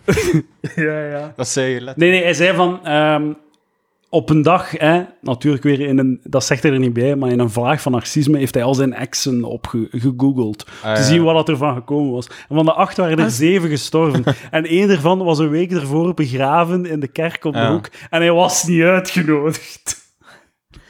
Ja, maar ik, ik kan dan wel weer denken, als je 60 bent, ga je dan, dan niet eens een keer al je exen googelen? Nee? Ah ja, tuurlijk jij je niet exen googelen. Tuurlijk, Maar dat is in een vlaag van narcisme. En iedereen doet dat waarschijnlijk wel een keer in een vlaag van narcisme. Ah ja. Maar inderdaad, dat maakt hem geen narcist. Dat Allee, is geen weet- ik- eh, vinkje in het kolom narcisme, dat is waar. Dus, ja. Dat klopt. Maar ook hier een Punt pareltje. Een heel goede ding waar dat het CLB eh, eigenlijk ook een job van heeft gemaakt, is vind het kruispunt waarop al je karaktertrekken, vaardigheden en interesses samenkomen. Komen, kies een beroep dat past bij je levenshouding. Ken jezelf niet en je zal een fout levenspad kiezen. Eentje dat vloekt met je inborst. Ja, maar het ding is dan wel weer dat je jezelf juist leert kennen aan de hand van dat je jobs doet die dat toch, toch niet bij u passen. Snap Nee, je? Je dat is, dat nu dat, is de, dat is de trivialiteit. Ken jezelf. En dan, oké, oké, en hoe doe ik dat? Maar daar heeft Serge geen antwoord Nee, op. want Ja. je, moet, je moet jezelf toch leren Ja, kennen door de fouten Door in te verschillende maken. omstandigheden geworpen te worden, leert je bij hoe dat je zelf bent. Maar niet Ja. door het dan al te weten en voor één ding kiezen. Nee. Allee, ja. En Ja, en ook Want- als je jezelf wilt kennen, gaat het wel moeten googlen, want dit boek legt het u niet uit. er is geen... Er zijn Ja. geen tips. Het is gewoon, hij zegt 15 keer, ken jezelf. Ja, want Oké, ja. door, allee, je, wordt, je wordt in jezelf gebokst door alle ervaringen dat je hebt en door je omstandigheden. mooi En, en ja, ik weet dat niet. Ik, hoe dat ik dacht dat ik mezelf kende toen ik 18 was. Het is, het is een, ja, de, de waarheid ligt in het midden, maar dat is een saaie waarheid om op te schrijven. Het is, na- natuurlijk kan je ook als kind zien van ja, als het zo een onhandig kind of super gestresseerd kind is, ja, dan moet hij misschien niet iets kiezen dat super gestresseerd is. Zo, maar Mhm. ja, dat zijn zo ja. van die... Waarom heb ik dat eigenlijk aangeduid? Ik vond dat echt, toen ik aan het zwembad lag in Italië, echt super goede raad. Maar ja, zo in de chill prijsmodus, lijst? het leven, lacht, het leven lacht je toe. 30. Zo op 29 vakantie, was. Italië, Ja, ik was, het leven lacht je toe. ja, en wat, ik was ook zo heel smuilend, sma, wat is dat? Smalend, smuikelend, monkelend. Zo van, ja, ik weet het. Zo. Maar, ja, dus, en dan was ik blij van, ah ja, kijk, inderdaad. ik weet het. maar zijn het niet teleurgesteld dan? Waarom zijn dan een boek aan het lezen als je dat weet? Een soort gezelligheid van mij en mijn denkbeeldige vader, Serge Simonaar. Ah, ja, ja. Gewoon, Ja, ja. Ik vond het leuk om te lezen, maar niet omdat ik dacht dat ik iets bij ging leren over eh, het leven en hoe het te leiden. Dat, dat is nogthans wel het opzet.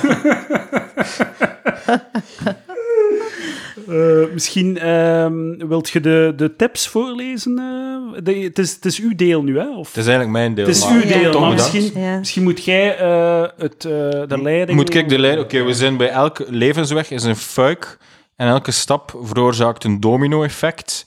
En oké, ja, het zal wel zijn. Eh, maar dat maakt hij een goed punt, vind ik. Dat in je studententijd moet er niet, niet te los over gaan in de zin van, ja, ik probeer maar wat. Eh, ik doe maar wat, we, we zien wel als het lukt of niet lukt, want dat zijn wel belangrijke jaren. En dus Ja. als je één jaar echt iets shit doet, na één maand opgeeft en een jaar niks doet, is het wel een verloren jaar als je 19 bent. Want Eh. het is in die periode dat creativiteit gebeurt, nieuwe vrienden leren kennen. Dus vrij. Als je denkt aan vorig jaar, het- ik zeg maar. Heeft hij gezegd, misschien volg je passie? Nee, nee, dan, dan niet of zo, maar eh, nee. Het was niet zo volgepakt, dat zou echt te triviaal zijn. Maar ja, pas op, Serge heeft ons vaak eens liggen. Soms overschatten we hem. Maar ehm, Maar ik vind het ook zo raar hoeveel belang dat er gehecht wordt aan, ehm, buiten je studie, maar aan de, de studieperiode en alles daar rond en de vrienden dat je dan maakt. Dat is zo... Voor veel mensen is dat zo het eikpunt van hun leven. maar dat is ook zo, een maar dat is toch die engine toch of creativity of zo. Dat is wel, het is belangrijk. Allee, ja, want Ik vond dat heel raar. dat dat is ik- toch een, ah, die fase kan shit gaan, maar die kan ook een heel belangrijke. Maar het is een belangrijke fase. Daar gaan Ja, ja, je moet je diploma halen, je moet een hebben dat vertegenwoordigt wat je hersencapaciteit is. Dat is wel de bedoeling wat, dat wat dat je die jaren aan het doen bent. Maar Ja, ik ja. bedoel dat in onze maatschappij zo'n idee heerst van dat is wanneer dat je vrienden gaat maken. Gelijk nu met... Het hoeft met- niet zo te zijn, maar het hoeft niet zo te zijn, maar descriptief is het waarschijnlijk wel zo. Maar het hoeft niet zo te zijn, snap je? Ja, Ik, sn- ik snap, ja, ja. het de normativiteit van daar moet je dat doen, dat is goed. Ja. En, en het de descriptiviteit van zo is het gelopen. Ik denk dat het gewoon sociologisch feit is dat mensen dan in die periode meest creatief zijn, meest nieuwe mensen leren kennen. Maar het hoeft niet zo te zijn. Allee, ja, niemand Ja. zegt dat dat zo moet. Ah, wel, ja, want ik vind... Zien jullie nog vrienden van toen dat je aan de NIF zat? Ja, ja, ik zie nog vaak vrienden van in het middelbaar. Ja? Ja, van, ja. De, de- ergens is er zo'n punt van eh je puberteitvriend van 15, 16, dat is meestal, eh, daar is er een streep getrokken. En pas vanaf daar, daarna zie ik mensen terug die ik zo later, vanaf 16 jaar, heb ontmoet. Maar die zo van vroeger niet. Dat kan wel zijn, eigenlijk, ehm, eigenlijk eh, zie ik meer mensen van het middelbaar dan van, van uw lief. Eerder maar mijn, punt is vanaf 16 jaar. Ja, ja, maar het, het, eh, Ja. uw, uw punt Ja. klopt. Maar ik zie eigenlijk bijna niemand niet meer van aan de NIF. Ja, ik ook eigenlijk. Ik ging naar... Toch nee. een paar mensen nog. Ja. Ja. enfin. Het hangt er een beetje van af hé, waar dat je op welk moment bent. En ja, ik heb twee jaar aan de hogeschool gezeten. En daarvan zie ik niemand meer. Niemand, nul contact. En fucking terecht. Ik heb dat ook met mijn jaar rits. Dat is ook hogeschool. We zijn echt zo twee Serge Simonaars. Ja, ja, gewoon in ons. Zo, "Ha, eh, Dat heb ik gedaan. Maar dat is ook ik en jij, ik en jij en Serge en wel gemeen dat we er niet mee in zitten om zo de lagere klassen zijn uit te kakken. Ja, ja, dat is wel wel. Dus ik- ik kan ik zeg hem het wel aangeven. Ja. Dat durf jij niet, hè, maar zo us three. Nee. Maar dat gaat hij ook nooit toegeven. Ja, Hij, gaat, hij, gaat zeggen, hij gaat dan, als je hem ermee confronteert, gaat hij zeggen dat hij daarboven staat. Dat hij iedereen naar waarde... eh, hij, hij, hij geeft niet zo graag zijn zwakheden toe. Alleen als het in een soort van royale... Maar oh, ook ik heb fouten gemaakt. Als het een soort van toon van eh, rijke zel- zelfkennis is, dan, dan gaat hij misschien zo op Maar zou het niet zo komen, zo... Allee, misschien na dit boek kan er ook zo komen het boek Mijn Fouten. En dat zou, ook dat zou ik ook graag lezen. Ja, dat zou interessant zo, zijn, ja. Zo van... Ja. Maar ik denk niet dat hij zo, daar... ik denk mijn niet- leven en hoe ik het heb geleid. Ik denk niet dat hij daarin toe in staat is om zijn fouten eh, kritisch te benaderen. Want, hij, want hij, hij kan zijn fouten wel benoemen en vertellen, maar het is pas... Hij, hij, hij ziet de fouten zelf niet. Ook al geeft hij, een- geeft hij later in het boek, benoemt hij de fout die hij gemaakt heeft in een an- anekdote. Hij gaat dat nooit linken. Mhm. De andere is zijn fout. Ja. Misschien moeten wij allemaal een fout van onszelf vertellen nu. Maar ik heb een voorbeeld, hè. Ik heb een heel concrete fout, maar daarover straks Zeg meer. maar, zeg maar. Ah, Oké, nu staat er letterlijk: begin nooit een relatie met iemand uit het buitenland. Er zijn complicaties. En als je verliefd bent, dat is, en dat een coupe de foudre was, een stom excuus. En dat is gewoon letterlijk waar. Ja, misschien wel, ja. Ja, 2-0 voor Serge. Goed punt, Serge. Serge is aan het scoren. Hij zei, ik, al twee lessen in één boek vind ik al, vind ik al veel. Mag ik ook? Zeker, zeker. Je mag ook een koek. Wij delen hier aan tafel. Mhm. Want wij zijn niet argwanig en paranoïde. Ik heb straatjacket. mocht ik Serge zijn, Serge zijn, zou ik u geen koek geven, want ik zou bang zijn dat je niet alleen al mijn koeken steelt, maar de koeken die je overlaat zou vergiftigen om mij, om mij de pas af te snijden en mijn leven erger te maken. Er is nu zo'n stem, Serge stemmetje in mijn hoofd die zo nu zegt: vertrouw nooit mensen die je koeken geven. Ze hebben altijd een andere bedoeling. Ja, voilà. voilà. Zo'n stemmetje. en se- ja. Dus alles is een transactie. Ehm, ik weet niet hoe, dat- hoe, hoe gaan we verder. Gaan we de... Misschien moet jij eh, overlopen doorheen je post-its en eh, eh, van passage tot passage ons, ons zeggen wat jij de moeite vindt om te bespreken, Mathieu. Ehm, dus de volgende tip is niet de job telt, wel het leven waartoe de job dwingt. Kies de juiste studies en het juiste werk op basis van de juiste criteria. Ja, het is nogal vanzelfsprekend, maar deze passage is interessant omdat hij vertelt over zichzelf als eh, journalist en hoe dat het is met al die conculega's. Ja, ja. Paranoia weer. En ook interessant is ook dat hij, hij heeft zo een, een, een licht trauma uit zijn jeugd dat hij slecht was in wiskunde, blijkbaar. En, en, en hij, hij moet dat zo, hij moet dat van zich afschrijven. Eh, en, en heeft daar zo'n Calimero-achtige take over van ja, ah, het is niet omdat je in één iets...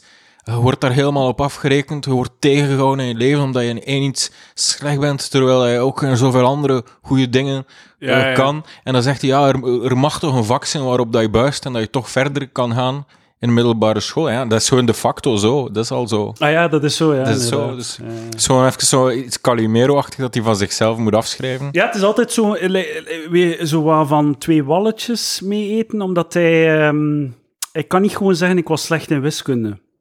Dan moet, dan moet een draai aangegeven worden dat hij, dat hij dan toch het slachtoffer is, of dat hij... ik Ja, niet, ja, ja, ja, het klinkt alsof hem het grootste onrecht in aangedaan. Om, om, uh, als de leerkracht hem bevestigt of vastgesteld dat hij slecht is in wiskunde.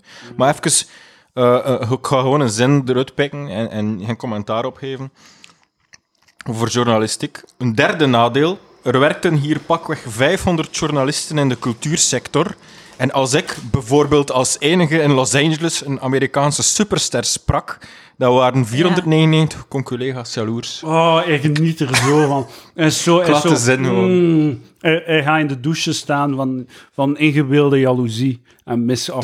Trouwens, 500 journalisten in de En cultuursector, wat? Nee, totaal niet. zelfs in de jaren 80. allee, Tel ze gewoon, je 90. kent ze allemaal, Serge. Tel ze. Schrijf het Ja. op en tel ze. Dan weten exact Het- hoeveel mensen Ja. super jaloers zijn. Standaard morgen, eh Gumo en Knak, daar heb je cultuurjournalisten. En je kan ze tellen, je kan ze bijeen. Ja. Ehm, en iedereen is constant super jaloers op hem. Kritiek is jaloezie voor hem. Wat ik leuk vind, is bij het volgende stuk... Zit je? Ah, je zit er al voorbij, hè?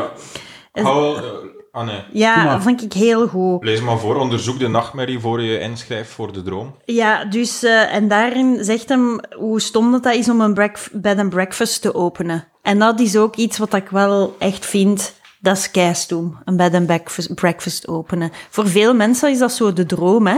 Zo, Ja, ja, ah, dan, ga, dan openen we dat en Reality zo. shows, ja, ja. reality shows over gemaakt. Dat lijkt dan voor mensen zo het gezapige leven. En, maar ga jij graag naar een bed and breakfast? Ik wil echt Nee, nooit dat is meestal gaan. te, te duur voor zijn... eh, geen En waar is- voor je geld. in een bed and breakfast is er nooit zeep. En dat vind ik zo heel raar. Want je Of- bent eigenlijk bij mensen thuis, maar die hebben geen... Je moet wel je eigen zeep bijbrengen. In een hotel heb je zeep. Ook nog meegemaakt, er wordt ontbijt gepresenteerd en men zegt niet, neem gerust nog wel een tweede keer, hè. ga nog een tweede keer eh, achter alles. En dat zei men niet. En daar zat ik zo, op mijn hongerig, maar zo gêne om nog bij te gaan pakken. Ah, maar dat mag toch altijd, nee? Ah, het werd zo gebracht op manier van, eh, Oh nee, die mens was daar zo bij, Oh. hielp je zo je ontbijt schenken, Oh. Op een manier waarop dat je Oh. dacht van, dat is hier hetgeen dat we krijgen. Er staat nog meer in de kast, al dat lekkers, maar dat is niet per se om, om benuttigd te worden. Maar dat is toch niet leuk? Zo bij Maar de weet je, het ding is, is met die, waarom dat mensen op die bed and breakfast springen, zo, dat is zo de valse illusie dat, dat, ze, dat ze nog de, de namiddag en de avond nog tijd voor zichzelf gaan hebben. En dat ze alleen maar de breakfast moeten voorzien. Maar de, je hebt toch gewoon sowieso al niet graag bezoek. Zelfs als die 150 euro betalen. Ja, Hij wil niet graag hij ook- bezoek. Ja, ja. Hij ook sem- semi-bed and breakfast, die zo semi-professional... ja. Het hangt er een beetje... eh, We smitten nu een paar dingen met Airbnb op een hoop, maar echt bed and breakfast. Mhm. Denk ik, ja. Maar ik denk, de- zijn die dan niet zo gepassioneerd van, ja, ik ga een mooi ontbijt, ik ga die mensen goed ontvangen en Mhm. dan kan ik zo relax. Zo. Maar inderdaad, het is gewoon werk. Ja. Weer een punt voor Serge. Serge aan het scoren. Ja, en daar voel ik zo weer die verbondenheid van... Ga zie. maar dat, dat is toch een heel oppervlakkige, triviale observatie. Ja, dat is waar, maar net die, die observatie had ik zelf ook al eens bedacht. En dat creëerde dan een band. En dus alles wat ik lees, waardoor dat ik dan zo, zo even denk van... Hè, hè, dan word ik zo terug liefdevol meegetrokken in het verhaal van Serge. Ja. Maar de beste zin uit dat stukje is zo... eh, maar ga wel voluit. Ik heb gemerkt dat mensen die een plan B hebben, plan A Sorry. vaak te snel opgeven. Een cd van topartiest Van Morrison heet niet voor niets No Plan B. Prachtig. Dat hij gewoon te kennen geeft dat hij het repertoire van Van Morrison eh, kent, dat hij een echte fan is. En dan de meest lijme, lijme levensles, de meest lijme cd-titel aan vasthangt om zo twee dingen in één klap te illustreren, of zo. Die levenslessen geeft, het repertoire van Van Morrison, en het gaat echt over de meest triviale shit. Ja. Ook slechte titel, No Plan B. Echt... Ja, heel slechte ah, titel, ja. Lame. Allee, ja, ja, inderdaad. zo, zo ja. Ja, maar als het subtiel en genuanceerd zou zijn, zou Serge het niet doorhebben. Hè? Zou hij niet, zou hij niet mee zijn. Het moet no plan B zijn tegen dat Serge op de kar zit. Hè? Hier ook zoiets wat dat mij een beetje irriteerde wel, was zo... Besef ten volle dat je beroep niet mag definiëren wie je bent. Niet wat je bent telt, maar wie je bent. Een biologe, maar hij is toch rockjournalist, vertrouwde me toe dat zij zich eerst moeder voelde en dan pas biologe, maar dat ze dat nooit publiekelijk zal toegeven omdat het haar carrière zou schaden. Hey, wat? Maar dat is weer zo... zo'n paranoia van, zo wat staat weird. dat nu? Dat vind ik weird. Zo, ook zo van... En, en ook zo, dat is toch niet... Allee, wat, wat is dat nu? Ik voel me eerst een moeder. Ik ben een echte mama en dan pas biologe. Is toch geen toffe dan? Nee? Ja. Maar mocht, voor, mocht voor, dat... voor een uitspraken dat dat zijn. Allee, En zijn punt is dus... Dat je... de, je beroep mag niet definiëren wie je bent. Niet wat je bent telt, maar wie je bent. Ga, ik vind dat, dat is ook weer zo, zo... Dat is toch een groot deel van je identiteit. En wat, als, je dat, als je 40 uur per week met iets bezig bent, hoe kan dat niet deel zijn van je identiteit en je zelfbeeld? Hoe kan hij dat nu zeggen? Hij, hij is eh, eh, verslonden met zijn eigen identiteit als Ja. observerende, opmerkzame Ja, ja. journalist die de wereld. Reizende... Hoe kan hij dat nu zeggen? Dat is gewoon zijn ding. Ja, kan hij nu zeggen van, ja, vereenzelvig je niet met je beroep. Het is alsof dat hij zo spreekt voor, voor het plebs, levenstips voor het plebs, terwijl hij dan als, als verheven persoon, dat dat normaal is, Ja. Serge Schrijver, journalist. Ja. Het is ook zo dat hij, dat hij zijn, ehm, zo zijn grote helden, zo...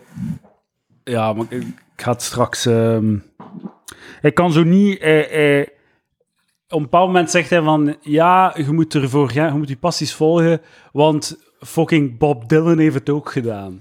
Zo totaal geen besef van survivorship bias. Zo ja, levenslessen die zo aan, de Oscar-uitreikingen door Ja, de ja, sterren ja. worden geschreven. Je- je- je Believe in doen- yourself. ja, ja, believe in yourself. Je kan doen wat je wil. maar- Nobody should hold you back. Ja. Ik weet niet waarom dat ik naar jou kijk. Eh, Eh, ik weet niet. Mathieu B, volg- volgende Zijn we het passage. hier niet te veel aan het mansplainen of zo? Zijn we niet zo te dominant en dat we het zo van je overnemen? Of, eh, Nee. Oké, je voelt je Dus goed. ik voel me goed, jongens. Roosje wil dat. Ik, Roosje eh, wil Ja, ik wil... eh, mannelijke standvastigheid. dus daarom dat ze fucking Serge Simonaar Orde in de chaos. als, eh ja, als Orde, regels, in de orde, branding inzichten ziet. in de Maar chaos nee, maar- van haar vrouwelijk bestaan. Allee, ik, ik, Nazi. mankeer, ik mankeer zo een, een, een... Ja, ik mankeer gewoon een vader. En ik denk, als mijn vader er was, dan zou die zijn gelijk Serge Simonaar. Die is van dezelfde generatie. Ik ontdek er dezelfde soort lief, lief warm hart in, maar ik merk ook zo een beetje de, de kleine graad van een soort misantropie of zo. En dat is, ja, ik weet dat niet. Ik, vind dat, ja, ik vind het een heel aantrekkelijke mix van, eh, van gedachtegoed en van... allee, het is een leuk boek om te lezen. Ja, ja. Het is niet, niks meer, hè. Niks meer, hè. Ja, maar, Onderhoudende literatuur. Maar, maar het, is, ja, het, eh, Ben ik ook een rancuneuze misantroop en een negatieve mens. Maar ik eh, ben niet van plan om een boek te schrijven waarin ik eh, de jeugd eh, het pad wijs ja, ja. in hun leven. Maar dat is ook... ehm, je krijgt zoveel raad. Dus het is niet dat ik mijn leven zal verder lezen. Allee, het is niet, ik denk niet Ja. dat ik de ko- het komende jaar bij een beslissing die ik moet nemen ga nadenken. Oh, wat stond er nu weer in eh, dat boek dat ik heb gelezen van Serge Simon? Maar, Daar moet je geen zorgen niet- maken, want Serge doet dat ook niet. Serge luistert ook niet naar zijn eigen raad. Dus, maar het is, ja, ik weet dat niet. Ik vond het zeer amusante eh, literatuur. Zeker. Maar dus, en hier is, vind ik, op pagina 54, sorry. eh, ehm, Wees welkom, dus de levenstip Wees welkom. Ah nee, 54. Kiezen is verliezen, maar het is ook winnen. Japla, we Ja, zitten ja, op ja. de mouse-attractie. Ja, ja, het kiezen- karretje ja, draait. Dat is weer zo... Allee, maar herschrijf die titel toch. Kiezen Ja, is verliezen, maar het is ook winnen. Moet- Schrijf het dan niet. Allee, kies een kant. Ja. Of noem het... Dus het, het, het gekende gezegde is kiezen is verliezen. Dan noemt je dat hoofdstuk kiezen is winnen. Ja. En dan geeft u nu een uitleg. Maar nee, het moet zo... de- weer een bewijs van dat er geen redactie is. Want de redacteur zegt ook direct, nee, we gaan dat kiezen is winnen noemen. En Ja. hij zegt, ja, nee, dat is fucking... Dat is niet wat ik wil zeggen. ja, er is ook ergens een plaats waar dat hem het praat over iets en eh, gebruikt het woord beschutte werkplaats, maar niet in de betekenis van beschutte werkplaats als zijnde een plaats waar dan mensen werken die een mentale beperking hebben, Ja. maar als gewoon echt beschut.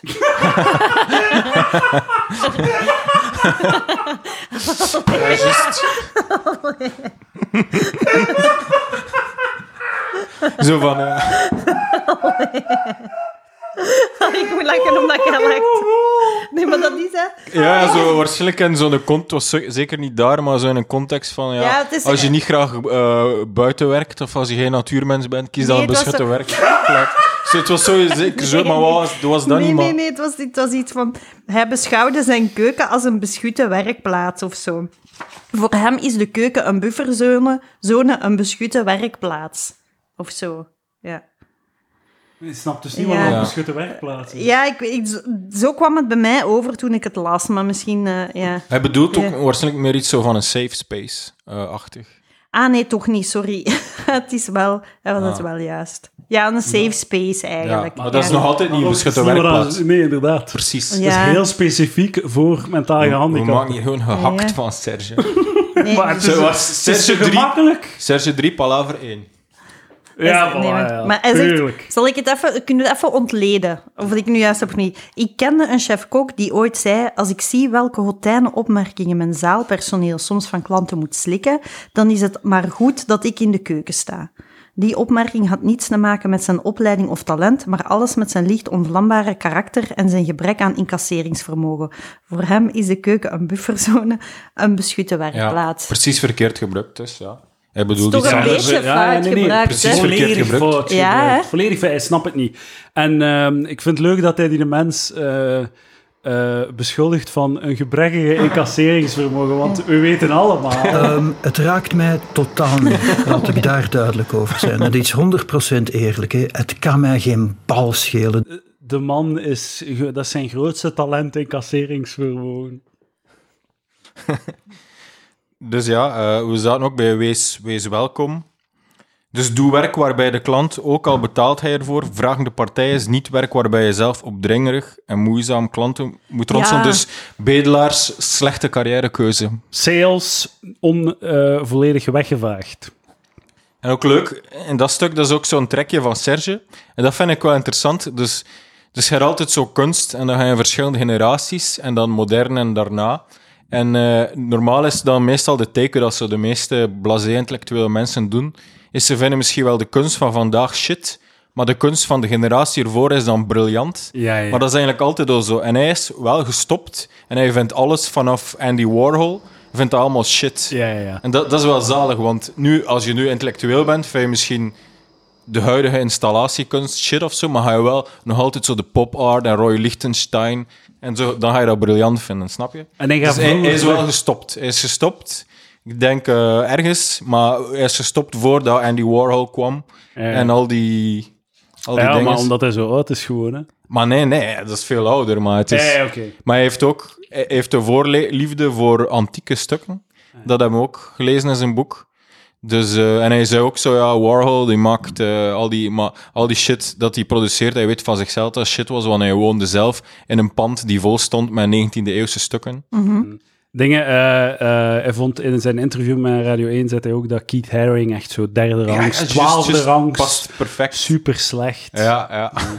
maar dat is dan weer zo de zodanig hotin ook, hè. Ah ja, maar oké, je moet het in zijn historische context plaatsen ook, hè. Ja, ja. Zo een reactie op. Warhol is interessant om in zijn historische context. Ja, ja. Oké, Serge, als je daarnaar kijkt, is het misschien niet, niet esthetisch interessant nu in uw kop. ja. Maar in zijn context toch wel. Ik zie, ik zie hem zo zeggen van, ja, Basquiat, dat zijn echt kleutertekeningen. Ik begrijp niet waarom op dat Obama dat in zijn huis hangt.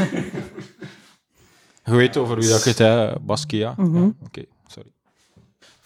Ja, ja, kijk, Basquiat wordt heel veel genoemd in eh, de kunst van Jay-Z. Eh, talent kan een vergiftig geschenk zijn. Ehm, dus het is eh, ja, gewoon het feit dat je in iets getalenteerd bent en hij investeert enkel in dat, dat het wel gevaarlijk is als je dat niet wordt.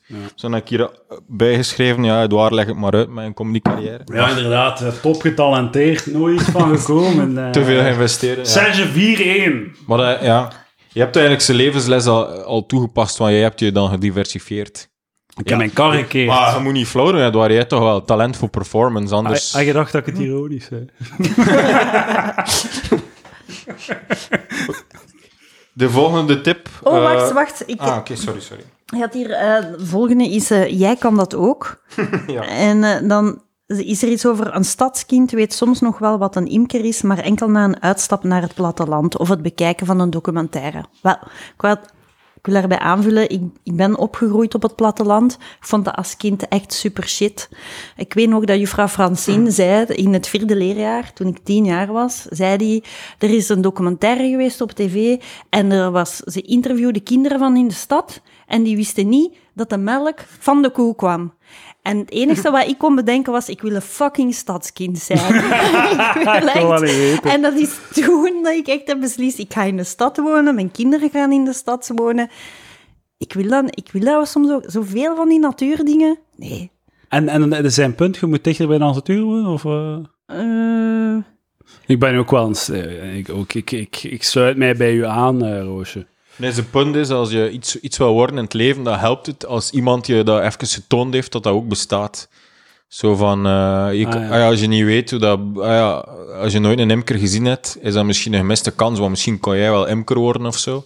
Maar als je daar zelf nooit mee in aanraking... En wat is de les? Wat is de levensles? Hoe, hoe gaan we daarmee aan de slag, Maar Mathieu? de levensles is eh, gewoon van probeer zo van alle zoveel mogelijk ervaringen te zien van wat er allemaal bestaat als beroepen. Ja, ja. En allee, ja, Ja, ja, oké. Ga op zoek, Zo verrijk je blik. ja. Zo bijvoorbeeld... Goeie les. de Olympische Spelen begint, moet dus eh, erop letten hoe fucking winnen medailles dat India eh, altijd haalt. Dat is 1,2 miljoen, biljoen. Ja, ja. En, en dat is toch gewoon, allee, oh, volgens mij zit sportief talent, gezien er toch ook een divers sportpalet is, is dat gewoon overal wat, wat e- evenredig verdeeld. Dus inderdaad, de tip is, als die veel mensen in India weten, ze niet in een sportcultuur opgebracht. Dus dat is allemaal eigenlijk verloren. Allee, ja. Ik denk Als eerder die dat... no- dat- nooit mee in aanraking komen, zijn er daar verloren sporttalenten, snap je? Ik denk, de, is- de grootste, ehm, ik denk de, de grootste eh, voorspeller van sportief succes is eh, gewoon het GDP van het land. Ja. Hoe, hoe rijker een land, hoe meer medailles. Hoe rijker een land, hoe meer eh, voetbalsucces en zo. Ja, bijvoorbeeld het WK en EK vrouwen, dat is, dat is gewoon het EK vrouwen emancipatie. hè.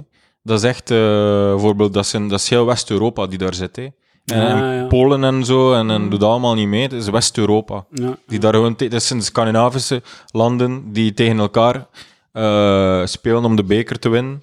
Dat is het EK vrouwenvoetbal. is geen EK vrouwenemancipatie. Ah, ik heb nog een take over. Maar dat is al, dat is, ik, ben, ik denk echt dat dat, dat is alle sport is gewoon, hoe rijker dat je bent, Ja, hoe meer kan. natuurlijk. Hè. Want dat, eh goede, goede jeugd, veilige jeugd, eh goede voeding, eh goede sportondersteuning en, en dit en dat. Allee, het is, dat is het gewoon. Zeg maar, sorry. Ja, ik heb een take over vrouwenemancipatie. Je kunt zien hoe het in een land zijn vrouwenemancipatie is gesteld aan de rayon babyvoeding en eh, in potjes ingemaakte eh, maaltijden voor kleine kinderen. Bijvoorbeeld, zes jaar geleden, als ik op reis ging in Italië, eh, nergens echt grote potten babyvoeding voor kinderen vanaf zes maanden te vinden. Alleen hele kleine, waardoor dat je eigenlijk dus als vrouw heel duidelijk de boodschap krijgt, zit gewoon aan de fucking haard, man. En in Italië is er ook zeer Ja. weinig kinderopvang en vrouwen die dat er gaan. In Duitsland hetzelfde. Wat heb ik nu gezien? Zes jaar later al iets grotere potten babyvoeding en iets grotere rayons. Dus dat is mijn take, mensen. Als je wilt weten hoe het zit met vrouwenemancipatie in een land, ga naar de babyvoeding. Ja, dat is echt zoiets dat in een boek zou kunnen Ja, staan. inderdaad. Ja, kijk. Maar dat zou, dat zou een Origineel zijn, want nog nooit... Dat is echt van iemand dat... Ik kon dat niet weten. Ik zei, over wat begin je nu? Ik ben echt niet mee. Maar gaandeweg begon ik het te snappen. Schrijf het maar op, Ja. smijt het in een doos en dan Ja. kun jij ook zo'n boek schrijven. Mijn leven En hoe ik het heb de geleden. lat ligt laag. Het zou wel zo quirky zijn als jij... Ik zou dat niet doen, maar als jij dat... Ik ga even schotijn doen. Het leven en hoe het te leiden met lange ei. Dat is zo dan Ja. een quirky titel. Borgerhof en. Lambrechts, roosjeperts.hotmail.com. Mailen naar die handel. TZ achteraan. Wat ook Serge doet, is zo... Hij, is- hij is een... eh, hij denkt waarschijnlijk van zichzelf dat hij heel goed de Nederlandse taal beheerst. Ja, ja, ja. AN en dan denkt hij dat hij daar dan zelfs nog boven staat door zelf woorden te introduceren. Dus hij schreef een ziljoen likes.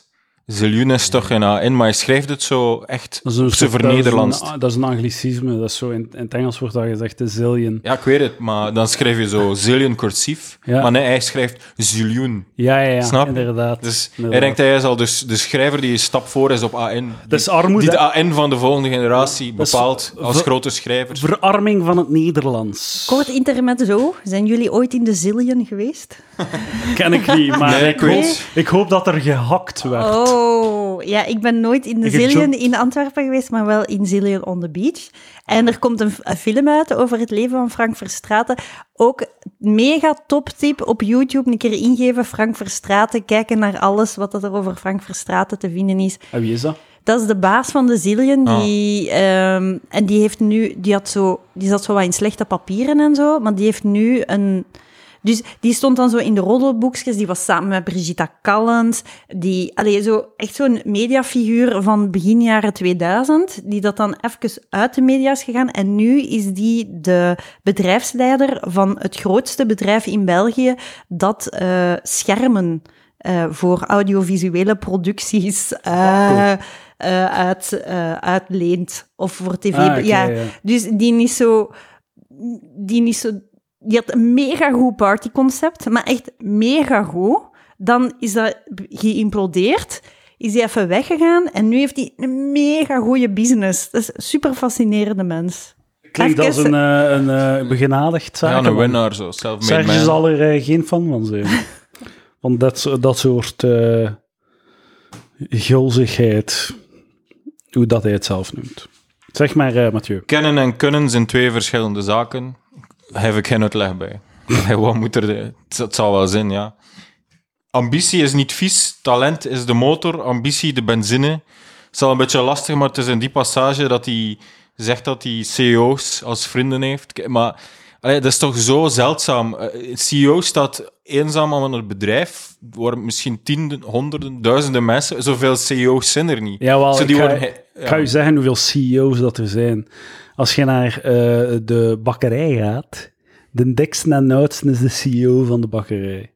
Dat is wat dat hij... Je kunt, hij is CEO van een bedrijf met tien man heeft een CEO. Hè. Ja. Dus daarom, dat, zijn, dat is dat bedoelt hij. Hè. Niet echt eh, zo... Denkt u? Ah, het staat letterlijk bij. Het gelukkig valt mijn oog op de passage. Know. Ik heb helaas ook drie vrienden. Ah ja, oké. En één was directeur van een casino, importeur. En de derde was CEO van een multinational. Wauw. Hij bedoelt echt CEO Ah, in, in de ja, ja. zin dat we het begrijpen. Ja, inderdaad. Maar ik vind wel een goede tip. Hè? Hoed je voor de valse romantiek van familiebedrijven. Die kunnen sympathiek, eh, degelijk en winstgevend zijn, maar als werknemer blijf je er altijd een buitenstaander. Elke euro die de pater familias van een familiebedrijf jou moet betalen, is een euro die uit zijn eigen zak komt, een euro Weer uit de erfenis van zijn hè? kinderen. Argwaan, hè. En zo, een tot, zo argwaan voor andere mensen en het bedrijfsleven en alles wat Ja. winstgevend is. Daar Leuk. zit hij constant op te kakken, hè. Ja, want ja, maar uw ouders hebben vrije beroepen en zijn inderdaad hun eigen ja. baas en zo. Ja, mijn maar vader ik- is zelfstandig, mijn moeder vrij beroep. inderdaad. Ik kom uit een, een milieu van eh, mensen in dienst van de staat. En Ja, dus daarmee opnieuw die affiniteit met Sergio. Dat. Die grote angst Angst van, voor... voor de, het ondernemerschap. de- de- terwijl het West-Vlaams, allee, half West-Vlaams zijn toch? Ja, ja, maar mijn ouders zijn ook eh, in, in, in de voorzichtige sectoren werknemer, onderwijs. En inderdaad, ik ben echt zo risicoavers en dat is misschien zo. Ik ben echt bang van investeringen en zo. Is, het lijkt, al, elke investering lijkt me verkeerd of zo. Maar ja, dat wordt... Behalve vastgoed of zo, de super safe. En zo van, allee, je gaat toch niet zelf, je gaat toch niet, allee jong, je gaat toch niet zelfstandig in bijberoep worden. Je gaat kei veel belastingen moeten betalen. Je gaat kei Ja, veel, ja. toch niet BTW. Maar het is, het, is, het, is, het is toch echt waanzin dat die nou zo komt uitleggen hoe, zo, echt zo tips over ondernemen. Zo. Vindt van zijn eigen dat hem zo... Ja, hij zelf, heeft, zelf hij is nooit iets gedaan, maar... geen ondernemer, maar hij heeft tips over ja, ondernemen. ja, ja. Je gaat het even komen Zo, uitleggen. ja, hey, zeg zo'n narcist die aan iemand anders uitlegt dat hij zijn job moet doen. ja, ja, volledig, inderdaad. Ja. Zalig. Ik heb wel Ja. iets fucking interessant, eh, vind ik. Allee, ja, niet om niks grappen, maar om besteld te staan, dat hij, hij beweert. Dus, dus eh, hij beweert dat hij de uitvinder is van. Dus hij heeft het Onze Man genre in de humor bedacht. Dus Onze Man in. Dus eh, ik weet niet of je dat kent. Ja, On- ja. Voor de humor had altijd de rubriek Onze Man. En dat is dan gewoon iemand, een unieke vorm van participating journalism, waarbij een reportage van binnenuit de allure krijgt van een semi-literair non-fictie kortverhaal. Dus gewoon iemand die zich immersed in een subcultuur en er daar een artikel. Ja, ja. Dus hij beweert, dat is het Onze Man genre, genre, participating journalism. En hij beweert dat hij daar de uitvinder ja, van was. Ja, ja, tuurlijk. Ja. Maar De dat is toch gewoon zo het warm water en dan zo een keer benoemen en dan Ja, ja. een titel aan geven en dat dan zo... Maar dat is, dat is, dat is het mooie aan, aan eh, narcisten, like eh, Serge. Je, je pakt een concept dat zo een cliché is dan in Amerika of in, of in de internationale pers. Je bent het eerste die het doet in Vlaanderen.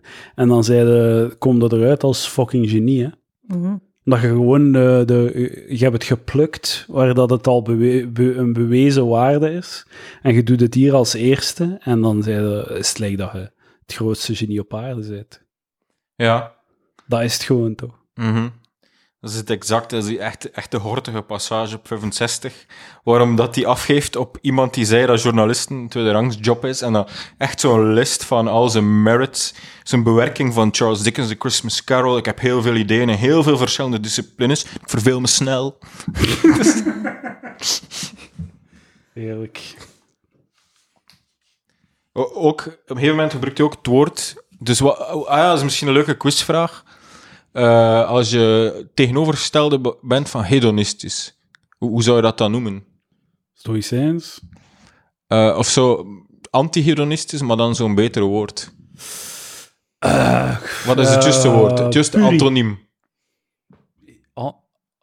Het juiste antoniem. Hedonistisch, dus als, als platfretten en neuken. Nee, echt simpelder zo van... eh, Anti-hedonistisch. Ahedonistisch. Ah, precies. Dat onderscheidt Serge van het plebs, van de pseudo-studenten Germaanse. Het is anhedonistisch. Oh my god.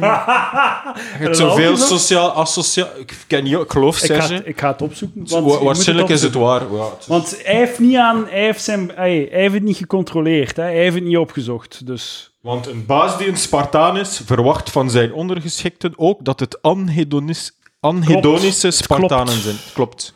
Kijk, ik denk een anhedonische Spartaan. Kijk, ik, heb zelf verkeerd nog gezegd. Het is anhedonisch. Ja. Zeg, Lees de zin nog eens voor. Want een baas die een Spartaan is, verwacht van zijn ondergeschikten ook dat het anhedonische Spartanen zijn. Man, het... het ehm, Het is, hij hoort het woord anhedonie en hij denkt dat het gewoon anti-hedonistisch is. Maar ik lees op Wikipedia, anhedonie wordt gedefinieerd als het niet meer kunnen ervaren van vreugde. Het is een van de meest bekende symptomen van klinische depressie. Dus eigenlijk gebruikt hij het echt een beetje verkeerd. Volledig weer verkeerd. Maar hij weet dat het in het woordenboek staat, maar dan... Hij heeft dat woord gehoord en voor hem betekent dat het Al- omgekeerde van... Is, is dat het antoniem van hedonisme? Terwijl het echt iets, iets en beetje anders nogmaals, is. hij heeft het niet opgezocht. Ja. Hij heeft het niet gecontroleerd. En de redactie heeft het ook niet gecontroleerd. Ja, Prachtig. zo. Dat is wel een puntje voor Palaver. Serge 3, Palaver 2. Ja. Hij zat Dat al is aan echt spannend. vier, hè. Hij zat Ja. al Ah, oké, vier. oké. Mag ik door naar de volgende? Ja, ja. Zeker, ga maar. Ver- Verbind nooit emoties aan je werk. Ik weet niet meer wat hij zei, maar ik heb, ik heb opgeschreven: het is seksistisch en het is een roosje om op te riffen. Sorry, heel ondankbaar, ik geef je niks. En je moet riffen op seksistische Serge. Geen emotie in het werk. En waarom niet? Wat is zijn punt? Ja. Omdat dat te vermoeiend is. Ik heb vastgesteld dat heel wat mensen, vrouwen meer dan mannen, ergens willen werken waar het gezellig is. ja, Ze hebben een eigen... roosje riffen. Ik moet wel zeggen, ik ben nu net verhuisd op mijn werk en eh, ik heb het echt heel gezellig En gemaakt. dat is fout, dat is fout of wat? Je mocht, niet, je mocht geen gezelligheid, wordt niet... Ja, je, eh, ja, je verbindt emoties aan je werk. Het mag niet gezellig zijn. Eh, vrouw, de emotie van een vrouw is gezelligheid, blijkbaar. En nee, nee, vrouw, je hoeft je niet te laten misleiden door de gezelligheid. Er Nee. Niets van empathie voor iemand die echt gewoon eh, zijn job graag doet, maar ook wel de gezelligheid, het sociale, Nee, gewoon maar- zich identificeert met die job. Geen, geen seconde empathie Ja, er is- zijn ook verkeerde analyse. Gezel, dus gezelligheid is niet de oorzaak van eh, waarom dat je een job kiest. Het is gewoon een symptoom van een job dat je graag doet. Ja. Nee, maar ik Ah, denk dat ook dat is- ja. is wel veel genuanceerder hoor. Je mag je niet laten besmetten door wat de Amerikanen corporate identity noemen. Het is gezond voor je zelfrespect en zelfontplooiing dat je Ja. altijd jezelf blijft en niet deel wordt van Ja, de ja, tegen die bedrijfscultuur die zo is- de Ja. werknemers van 's ochtends tot 's avonds entertainen. Zeker, zeker. IPA's, Eh, pingpong. Ja, eh 5-3 voor Serge. Ja. Ja, dat is een Ja. punt. 5-3 voor Serge, Goed bezig, Serge. Hij gaat Ja. hier winnen hè, vandaag. Ja, want eh, misschien, soms pakken we er dan de zin uit van in het begin van dat paragraaf, maar tegen het einde heeft hem dat weer ontkracht. dus, eh, dus, eh, maar dat is wel, ik vind wel echt, we hebben het er al eens over gehad, van de corporate identity, zo mensen die op hun dertigste zo eh, in een identiteitscrisis zitten of zo, dat is, en, en bur- burn-out en zo, dat is soms echt inderdaad te hard gegaan op het werk, hè. Ja, ja, inderdaad. Ja, of jezelf van het Lucas Lely's inzicht, eh, jezelf te veel in derde persoon zien in plaats van eerste persoon. Jezelf bekijken als ik ben die man die dat doet en dat Ja. is mijn... Dus inderdaad. Ja, maar ik ben wel akkoord hè, dat je als je als bediende moet eh, onthouden dat, jij, dat je een dienst aan het verkopen bent en dat, jij, dat er geen de loyaliteit bestaat niet. De loyaliteit is een illusie die je zelf... Allee, dat is eenrichtingsverkeer. Jij kunt loyaal zijn aan je bedrijf, maar van seconde dat ze je niet meer nodig hebben, van seconde dat je een euro te veel verdient, eh, gaan ze, u, Ja. gaan ze u eruit smijten. En het kan goed zijn dat ze hun best gaan doen om dat niet te doen, et cetera. Maar je bent een werknemer, er is een transactie. Uw werk, je, er is een transactie van jij die uw, uw tijd, uw 40 uur per week, verkoopt aan die andere persoon. En zij zijn dan baas over die 40 uur. En het is een transactie en je moet daar... Je moet daarvan bewust van zijn. En als je daar niet van bewust van bent, dat is onaangenaam en dat is een beetje, dat is een beetje klinisch. En dat, eh, dat is niet zo leuk om er op die manier op na te denken. Maar je moet dat doen, Ja. omdat je dan... Anders gaat de... Je moet, want eh, als je dat niet doet, ga je niet durven promotie. Allee, zo opslag vragen, ga je, ga te lang bij dezelfde werkgever blijven en zo. En oké, je kunt dan zeggen van ja, niet iedereen is zo ambitieus dat ze zo elke, elke druppel willen persen uit hun carrière. Maar zelfs al wilt je gewoon een soort van de veiligheid van een, eh, van een deftige job en een, zijt je tevreden met een bepaalde status quo. Je moet nog altijd beseffen waar dat je in zit, dat, dat het fout kan lopen en dat ze kunnen aan de deur zetten en dat het nog altijd een transactie is, want anders gaat ga, ga, gaat dat lelijk pijn doen. Mhm. Maar misschien mogen ze zo defensief niet lezen. Kijk, een interessante kwestie over, over na te denken. Maar zoals Serge ons heeft geleerd, laten we ons het niet doen. Laten ons ons blik niet laten vervuilen door dingen als nuance.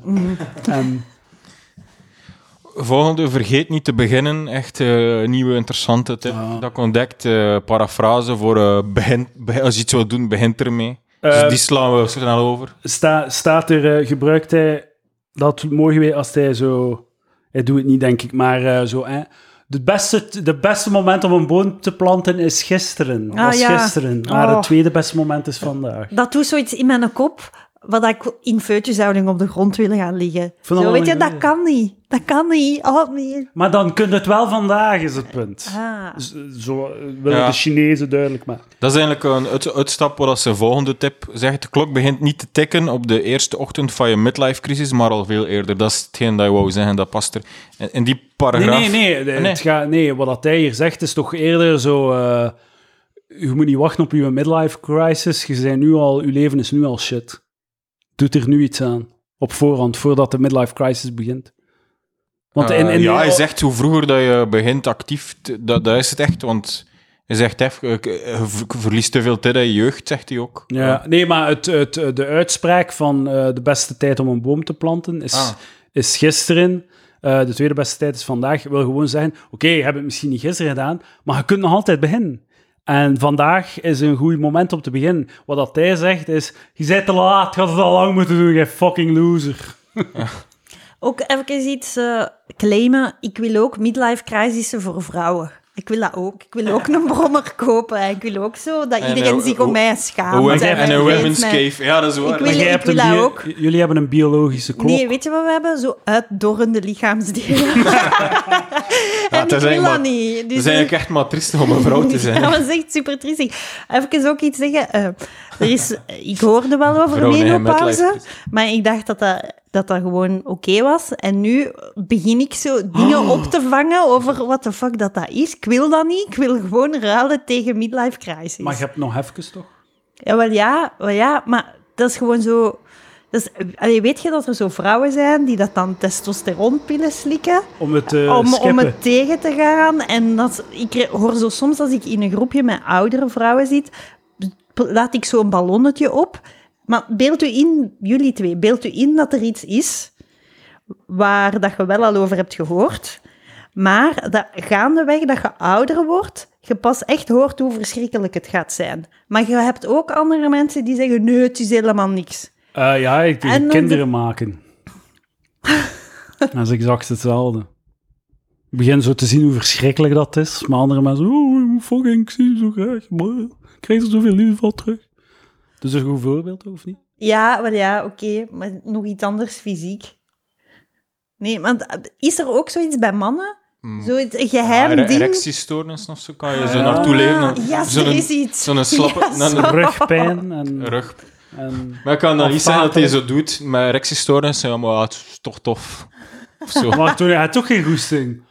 Hij had geen goesting en hij werkt niet. We maken het Ah, nee, nee, maar de take zo van Brusselmans is, ja, ja, ik pak pijlen en dat is niet erg. Het is gewoon geweldig dat die pijlen bestaan. Gebruik ze. Ze zijn Ja, er om, volledig, om genomen te worden. Ja, dat, inderdaad. dat, ja, dat is dan de, ja, hoe voor, ja, ik ben mee. Ja. Ik dacht dat ik geen verbeeldingskracht had, maar kijk, Herman Brusselmans zou beter dat boek schrijven. ja, maar ja, het zou dat, ja, elk zijn stijl, hè. Zou- We zouden er niet zo hard van hebben, Nee, inderdaad. Brusselmans, zelfs al schrijft hij. En, en in die paragraaf schrijft ook Serge dat ik iets dat ik ook wel gewoon ge- gelezen zien, eh, geschreven zien staan, Mhm. en dat de mond gepraat dat de jeugd moest stoppen met zagen. Ze zijn, de uitverkoren generatie, zijn ik weet Oh, niet hoeveel, zalig. en ze moeten stoppen met zagen. Dat schrijft Dat is een Serge, Serge 6, palaver 3. Ja, ja, hij is aan het knallen. Dat is een Ja. goed punt. Dat is een goed Ja. punt. Dat vind ik er goed. Als, ik mag hier zo'n beetje de leiding geven. Ja, ja, ja. Gaat Ja. ervoor. Dus eh, ook qua Ja, structuur. want alleen de jeugd... Even nog iets zeggen wat super vervelend was toen dat ik jong was. Als ik zo met een brommer moest bijtanken, dan moest ik eerst zo op die bidon met naft zo'n ander soort trechterachtig, trechterachtig stuk zetten, om dat dan in de bidon te doen. Ik vond dat heel vervelend toen. Klinkt heel vervelend. Ja, Ja. voilà. Klinkt prachtig. Stinkhand. Aan het begin van elk dood, doodlopend straatje wacht een fout rolmodel op u. Ja. Eerst begint die triviale shit over nature, nurture. En dan zegt hij, ik geloof meer in nurture. Maar dat is geen geloof, dat is een super moeilijke wetenschappelijke vraag. Dit terzijde. Dus zijn punt is, je moet wel oppassen als je 14 jaar bent. Dat je, je kunt opkijken naar losers die dan 17 jaar zijn. Die dan zo de dudes zijn zo. Die zo seks zijn en een girlfriend. En dat dat waarschijnlijk, dat kunnen losers zijn. Dus je moet je daarvan bewust zijn. Maar dan ben je er nog niet van bewust. Want zijn ze het eerste zo binnen handbereik. En effectief, ik kende iemand die... We waren 14 jaar en die persoon liep zo rond met een condoom in zijn portefeuille. En hij had nog nooit seks gehad, 14, 15, maar hij liep zo de gesten zo, ik rond met een condoom in mijn portefeuille. Als het moment daar is, moet ik op een verantwoordelijke manier seks zijn. En ik zo later gehoord, tien jaar later, dat hij zijn vriendin ongewenst heeft zwanger gemaakt. Ja, omdat hij tien jaar met een condoom in zijn zak heeft ge- ge- gelopen, er zat al 15 scheuren in of zo. Die was volledig om zeep, die condoom. Ja, Waarschijnlijk, ja. Fout rolmodel, dan dacht ik dat. ja, voilà. Mooi. Ja, maar je schrijft ook, soms gebeurt het dat een waardeloos of neurotisch mens toch iets voortbrengt dat de moeite waard is. Een waardeloos of neurotisch Dat is- mens. Dat is toch heavy? Dat vind Ja, ik wel die heel heavy. Zotte Ja, zo, kunstenaars, ja. Die zotte kunstenaars. Een waardeloos of neurotisch mens. Dat is echt zo, Ah, meer zo een, een narcistische gebrek aan empathie en zo. Het is cruciaal dat je het product scheidt van zijn maker. Soms gebeurt het dat een waardeloos of neurotisch mens toch iets voortbrengt dat de moeite waard is. Ja. Waardeloos. ja. Een waardeloos mens, ja, Maar misschien Of zoals Eduard zijn. zou zeggen, een waardeloos stuk stront. Ja, Dat is je lingo, hè. Dat is je lingo. ja, ja, zo praat ik wel. Hè. Ja. Ja, Weet je wat ik heb geleerd van, zijn, van Serge zijn interview met Radio 1? Dat heeft mij echt, daarna luisteren, heeft mij veel geleerd over het leven. Want ik, ik, Serge 7, Palaver 4. ik, eh, ik, ik wil dat niet zijn. ik, ik- dat was echt zo'n waarschuwing voor mij om zo, zo check your narcissism. Eh, Allee, hou jezelf in bedwang. Wees niet opvliegend en stop met zo gratuit op mensen te kakken. Zo, eh, probeer een beetje meer empathie aan de dag te leggen, want zo wilt je echt niet klinken of zijn. Ik wil echt niet zoals Serge Simonaar klinken in dat interview. Zo rancuneus en zo, zo gefrustreerd en kwaad en, en, en... Maar ja, goed. Nee, nee, het kan mij niet schelen. Het kan hem niet schelen natuurlijk. Maar zo, zo wil ik echt niet klinken als die. Ja, dat is wel even... eh, ja, ja, echt zo'n flag. Zo van, eh, zo kan je, zo kan je worden. Als je even Ja, ja. te veel succes in iets hebt, zo, zo kan je worden. Ja, ik weet niet of dat hij succes nodig heeft om zo te zijn, denk ik. Ja. Ik denk dat, dat, dat het... Z- eh, Zonder als ordinaire sterveling dat hij dan wel iets anders... Waarmee dat hij het kon uithangen of zo. Ja, ja. Ja. Heeft gewoon de connecties en de naam om dat gepubliceerd te krijgen. De roosjes even naar het toilet. Herken de valkuil eigen aan elke levensfase. Ja, maar dat is hier zo, daar heb ik niks interessants bijgesch- bijgeschreven. Ook, hij schrijft ook, neem nooit drugs. En dat is hier zo, hij herhaalt vaak die takes, dat drugs slecht zijn, drugs is voor losers, Ja, maakt ja. levens kapot. Eh, dat, dat is wel chic dat hij dan niet, gaat zo op in zo heel die rocksterne leven, maar stelt gewoon nog er vast van die drugs maakt hem niks beter of zo. Dat is gewoon shit, dat is gewoon smet op Ja. wat die mensen kunnen. Maar ik vond wel eh, de, de structuur van dat hoofdstukje, herken de valkuil eigen aan elke levensfase, vond ik wel interessant. Want hij, hij- de titel is hè, de valkuil eigen aan elke levensfase. Dus je denkt van, ik ga nu de levensfases benoemen van het leven. en zo de belangrijkste eh, valkuil of valkuilen per levensfase. En dan krijg je een paragraaf van vijf, van zes lijnen, waarin dat hij zegt... Eh, voor jongeren is dat het stuur uit handen geven. Bijvoorbeeld meerijden naar een feestje met een macho die op de vrouwelijke passagiers indruk wil maken door veel te snel te rijden. Zo brengt die eikel jouw leven in gevaar en is het te laat om daar iets aan te doen. Meer dan een dozijn jonge mensen die ik goed heb gekend, stierven bij een verkeersongeval. En dan de volgende paragraaf. Kan toch niet trouwens, maar ga Ja, verder. nee, inderdaad. Een andere Achilleshiel van de jeugd is drugs. Dus dat is, dat is het volledige hoofdstuk. Herken de valkuil van elke levensfase. Dus hij noemt één levensfase, jongeren, en één valkuil. Je mag niet meerijden met een zatlap of een macho. En by the way, pak geen drugs.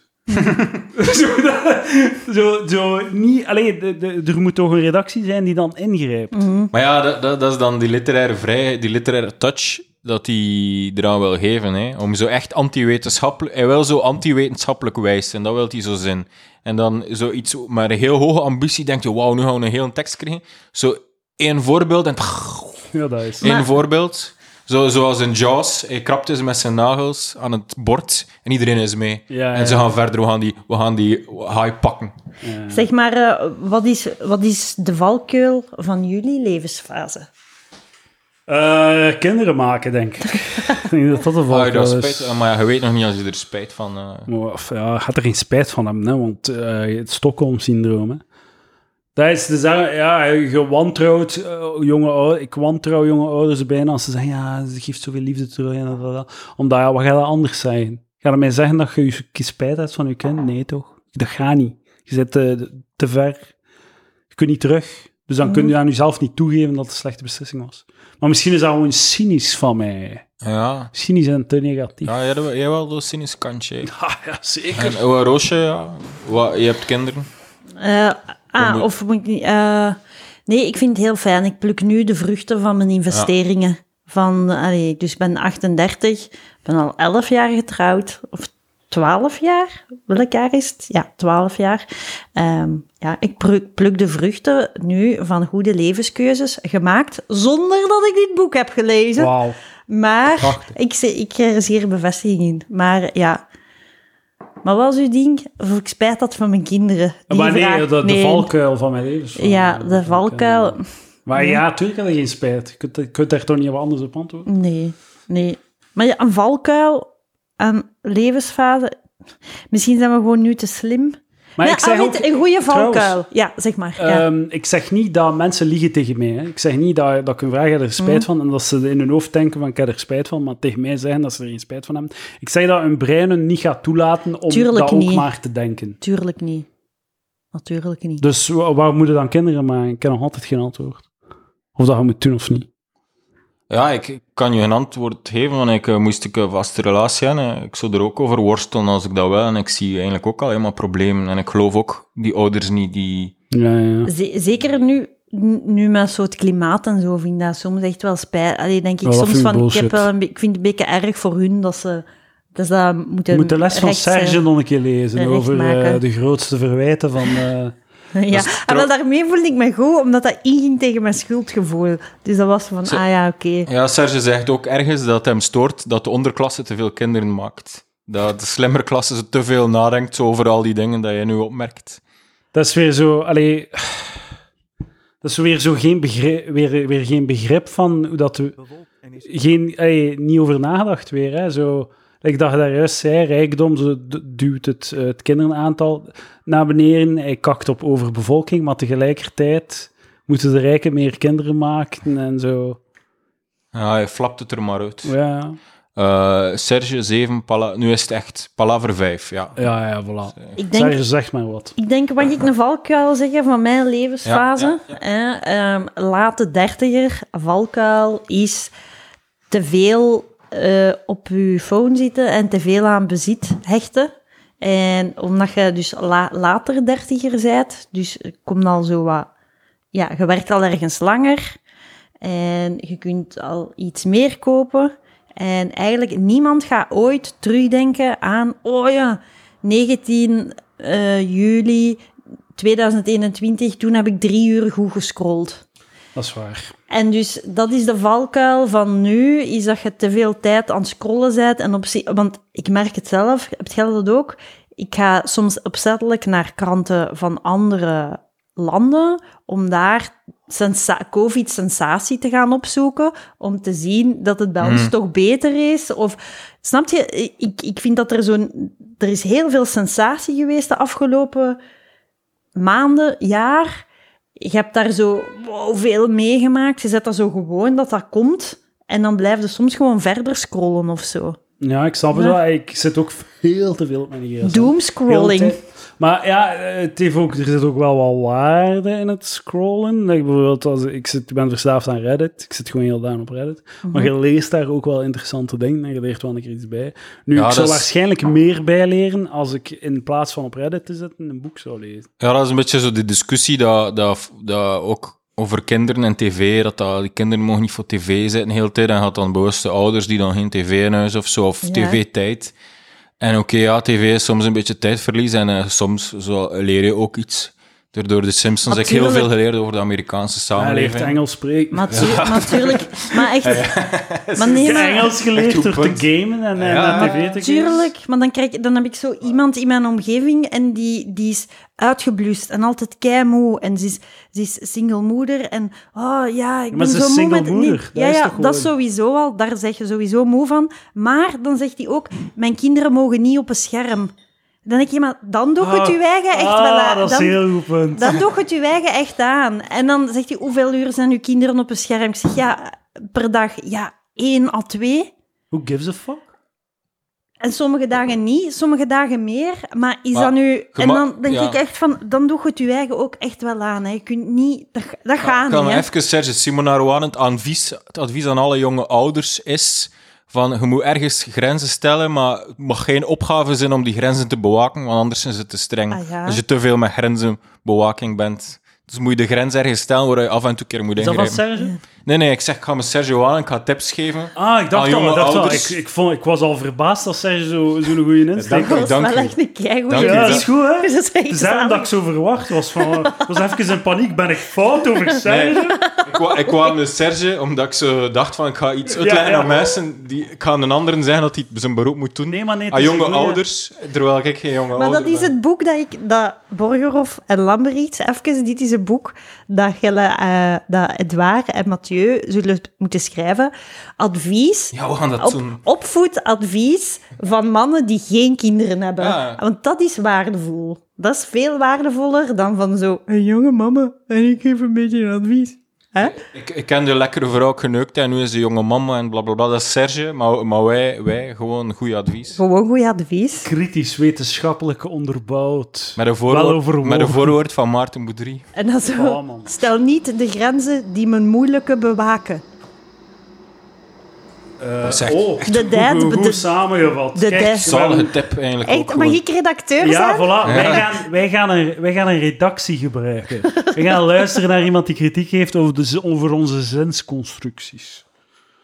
Zeg maar, Mathieu, wat is de volgende passage? Wel, nu- Ik ga, ik, ga er, ik ga een beetje de turbo aanslaan. Ik neem er twee in één, maar Ik je ga, mag even, ingrippen. ik ga, kijk, we zijn bijna Pauze. aan twee uur. Echt? Jij, Oh. mocht, jij doet uw deel af. Dan nemen we pauze en nemen we nog een aflevering op met de tweede en het wil derde geen deel. pauze, we gingen toch verder doen? Nee? In één keer, in één trok door. Ja, ik, ik, als ik nu denk aan hoe vermoeiend dat gaat zijn na die pauze. Nee? Maar ik ga het overnemen dan. Voor na de pauze.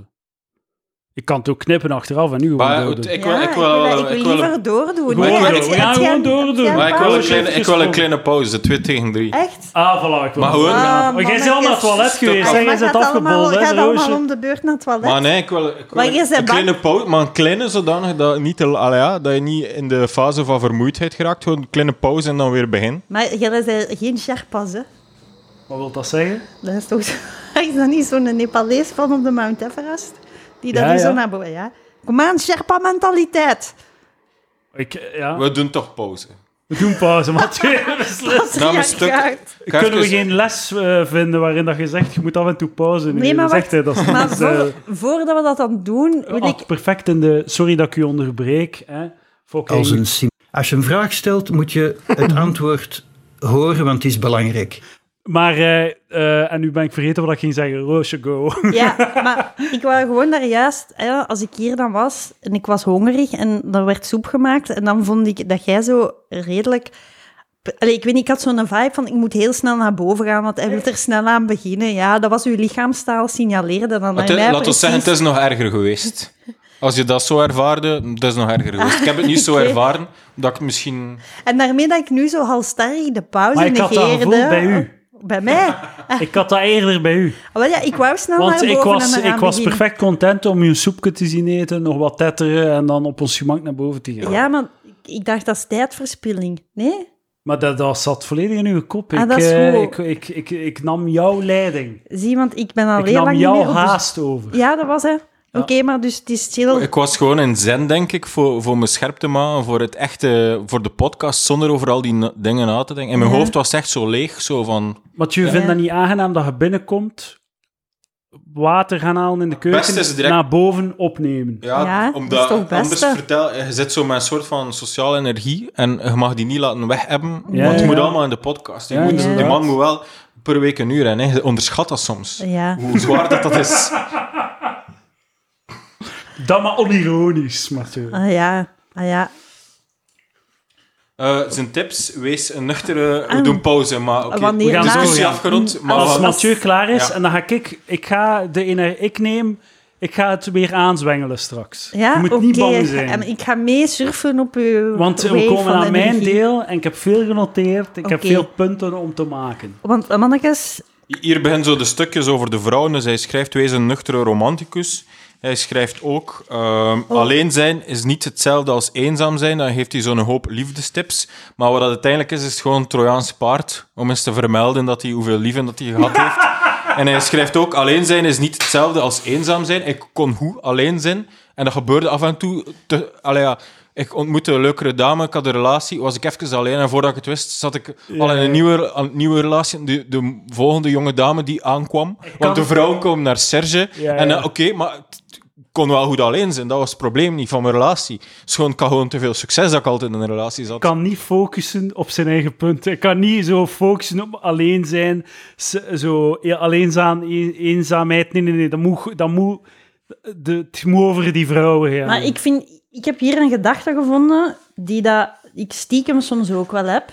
En dat is algemener geld. Hoe beschaafder, verfijnder, aparter, erudieter en meer highbrow je bent, hoe groter de kans dat je in bepaalde mate eenzaam en geïsoleerd zal zijn.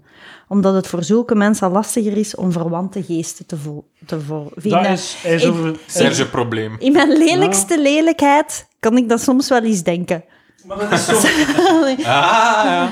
Maar Ja. dat is... Ik, Ja, ja, ik ben mee. Zeg je mee? Ik ben mee, ja. eh, ja, ik maar op Tinder een inderdaad, succes is, zo, niemand, niemand, is iets- zit op mijn golvenlengte.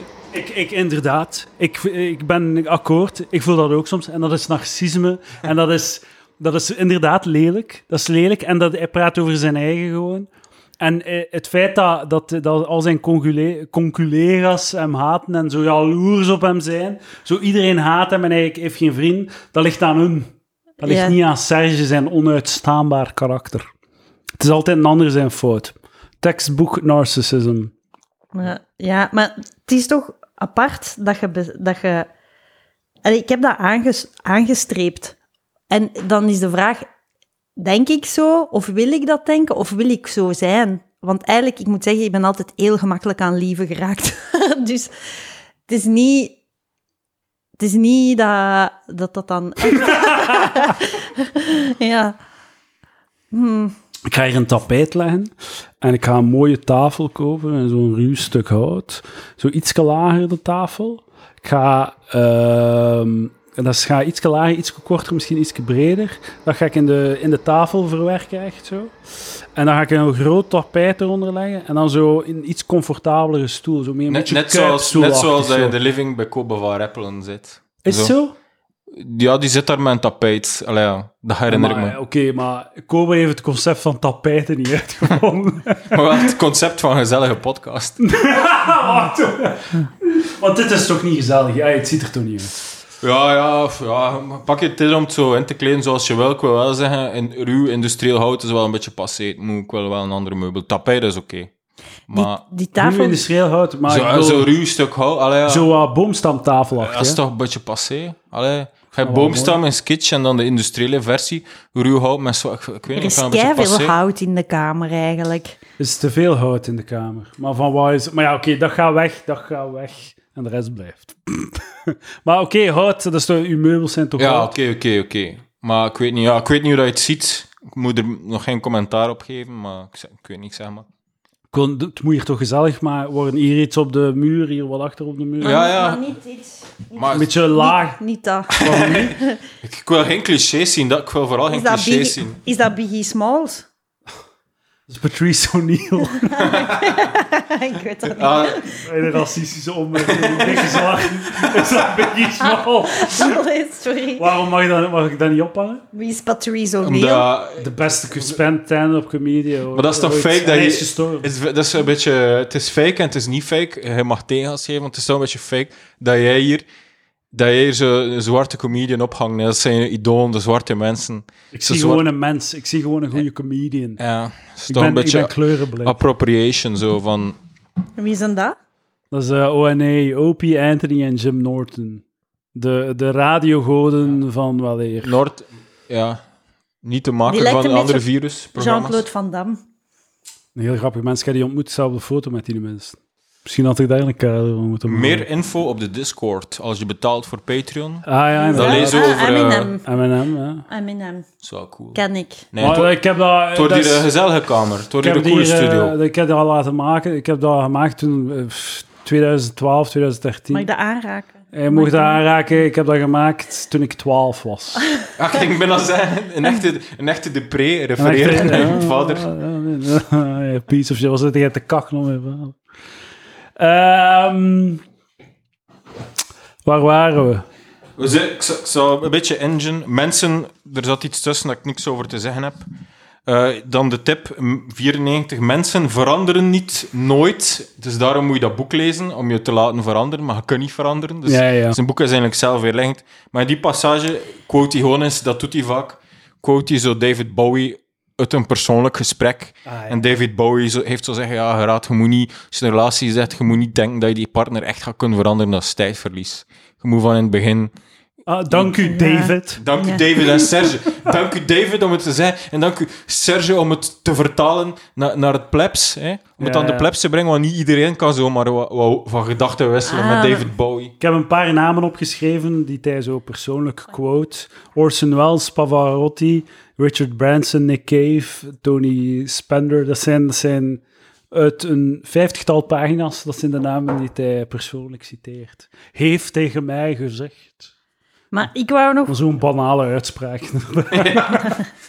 Het is gewoon... eh, Iedereen kan dat toch zeggen, maar... En Serge, sorry, maar het is een fucking name drop. Je bent aan het name droppen en je bent aan het stoeven met je netwerk. Je, hey, doe maar, hè, maar stop met doen alsof dat, dat zo toevallig is. Ja. Kijk, hij vergelijkt zijn half, zichzelf dan zo met een kardinaal of met de paus die over God, God praat. Ja, tuurlijk, als je een interview doet met de kardinaal, gaat hij af en toe over God praten. Dat is zijn werk, dat is zijn job. Dat is echt die echt, hè.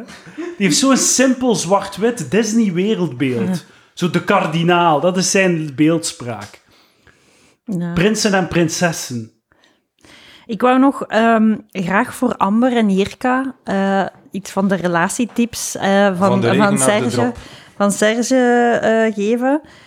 Hij zegt, een degelijke, simpele, onopvallende relatietest is, rijd eens mee in de auto van je kerstverse partner. Houdt die afstand of zit of hij of zij constant tegen de bumper van de voorligger aan? Ik vind dat een goede tip. Ja, dat is waar. Praktische tip. Serge 8, uh, palaver 6. Scheldt hij of stoppen zij vaak op... tegen. Ik vind dat leuk. Scheldt hij of zij vaak op andere chauffeurs? Is zijn auto een mestvaalt? En ook, is, hij, Van is zijn of haar badkamer een mestvaalt? Een mestvaalt ook... Of is het een- Maar als ik een nieuwe dame heb en ik ga ze oppikken met een auto, ga ik mijn, mijn auto voor de eerste keer in drie jaar. Of de eerste keer sinds dat ik mijn nieuwe dame Maar ook het nog- weer totaal. Maar ook nog eentje, is hij of zij een eeuwige laatkomer? Superbelangrijk. Ik vind mensen die laat komen niet zo leuk meestal. Dat is waar. Ja, Nee, ja, ja. dus dat is, daaraan kun je dat toch wel goed merken. Maar ook zo, als je niet erg vindt dat mensen laat komen, is ook toch geen pro- Allee, Ja. zo de irritatie die het laat komen opbrengt, is al is genoeg op zich om Oh, wel ja, maar dat belangrijke te ding... informeren. Maar ook eentje is, kan hij of zij tegen zijn of haar verlies? Speelt hij of zij vals bij gezelschapsspelletjes onder vrienden? Dat is toch een rare? Ja, nee, dat is raar, we ja. zijn toch vol... Allee, Ja, het is een soort van baby-psychopathentest dat hij denkt dat Ja, hij ja. net uitgevonden heeft. Van hij herkende psychopaat, iemand die vals speelt in gezelschapsspelletjes. Ja, het zou wel zijn. Er was zo'n jongetje in, in de wijk die zo vissen worden. Ja, het zou wel zijn dat er daar iets niet mee klopt. Nee, maar d- dat gebeurt toch niet? Nee, Dat gebeurt toch niet meer? Ten Maar dat, is, dat past in zijn zwart-wit wereldbeeld van je hebt psychopaten en je hebt normale mensen en je kunt die betrappen met zo'n simpele eh mindgames. Ja. die zo- Dan niet snap dat hij zelf eh, in de narcistische criteria allemaal voldoet. ja, Dat ja, hij... eh, Ja. Inderdaad. Eh, Volgende passage, Mathieu. Eh, interessant, seks, uitroepteken, drie puntjes. Nu ik je aandacht heb, Eh, en daar heeft hij een paar seks... Serge heeft sekstips. Ik zal, ik zal de beste voorlezen. Ik heb een hoog libido en ik heb een vol seksleven gehad. Maar ik heb ook heel wat kansen laten liggen omdat ik A. bang was voor seksueel besmettelijke ziekten. Ik heb er dan ook nooit één gehad. B. Op alle vlakken kwaliteit belangrijker vind dan kwantiteit. C. Trots ben en altijd vooraf inschatten. Heb ik er vrede mee dat die vrouw later zal kunnen zeggen: Oh, Serge Simonaar, die heb ik nu ook gehad. Wauw! Wauw! Oh, wauw, wat een narcisme! Wauw! Dat is echt een, dat is een hole-in-one, dat. Dat is echt een hole-in-one. ik, wil, ik wil die vrouw niet gunnen dat ze kunnen zeggen dat ik ze geneukt heb. en ook zo, zo Serge, het is like- hij be- beantwoordt de vraag, Serge, waarom heb jij niet nog veel meer wijven geneukt? Maar is dit niet gewoon... Ik denk dan, als ik dit lees, van, is dit niet hoe veel mannen denken? En heeft hij dan niet gewoon de moed om dat neer te schrijven? En kan het hem dan gewoon ik denk inderdaad niet zo. Ik denk niet weinig zo. schelen? Ik denk niet zo. Ik, zeg, ik denk echt zo, ja, als ik zoiets gehad heb met uh, geen zo'n knappe dame, wat het ook zeg, en mijn maten pesten me daarmee, dan denk ik van, wie ben ik om te zeggen dat die vrouw te min is voor mij? Wie ben ik om te zeggen dat, ah nee, je pest me daarmee door me met, met die vrouw te associëren? Ja, dus, nee, ik denk niet zo. Sommige mannen zijn echt goed. Sommige wat? Sommige mannen zijn echt goed. Niet alle mannen zijn smerig. Not all goede men. mannen aan tafel. Not all men. Maar oké, je hebt in u. Maar het, het is een beetje teken dat hij weer eh, bewijst dat hij in zijn puberteit, in zijn studententijd vastzit, hè, mentaal. Want inderdaad, toen ik student was, was ik ook zo, had ik ook zo wel van. Oh, fuck, maar je zet u daarover op een bepaald moment. En dan zo, kun je je voorstellen dat je op je 60 nog altijd zo bezig bent over alle vrouwen. Dat zo, Er is trouwens... Ik kon het me niet, nu kan ik het me voorstellen dat dat bestaat.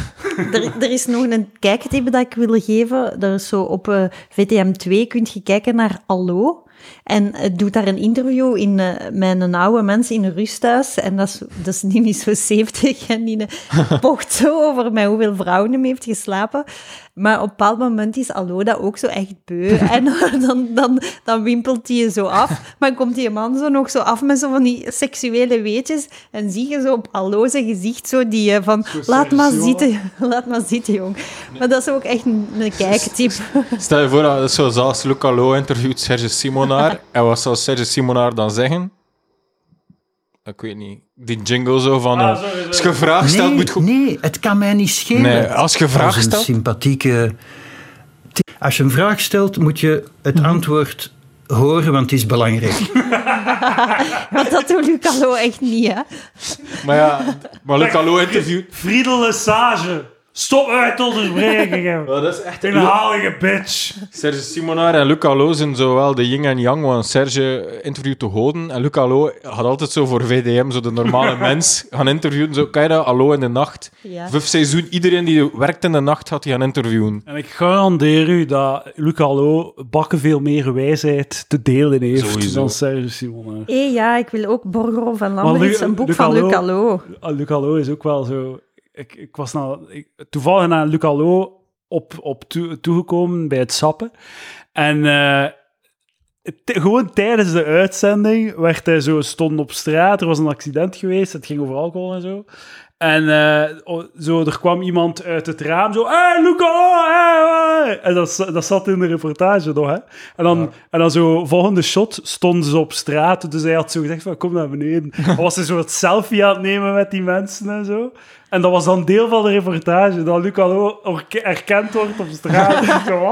Maar ja, die komt uit de, uit de stal van Jambers. Hè. Ja, het, was, het was he- heel genietbaar alles. Ja, het Zo geschikt. ja, het is echt geschift, ja. dat hij zo nog altijd rondloopt met zijn eh, zwarte leren frak. Ja, ja, Terwijl dat ja. zo 30 jaar passé is. En ook zo de luid van die reportage, dat was duidelijk. Dat ging zo over nacht, nachtvlinders. Mensen, en Ja. uiteindelijk, het was gefilmd op twee nachten.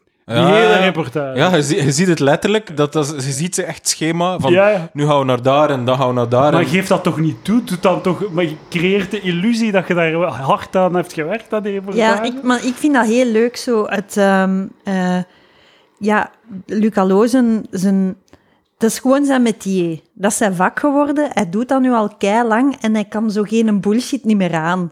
Dus vanaf dat er iemand zo iets begint te zeggen dat hem niet meer interessant vindt, kun je hem soms op de achtergrond kun je zien dat Luc heeft afgehaakt. Luc, Luc heeft metaal afgehaakt hier. Ah, zo goed. En dat is echt... Ja, ja, dat is exact. Dat is, maar dat is zo per, per reportage één of twee keer dat je dat kunt zien. En dat is zo hard smullen.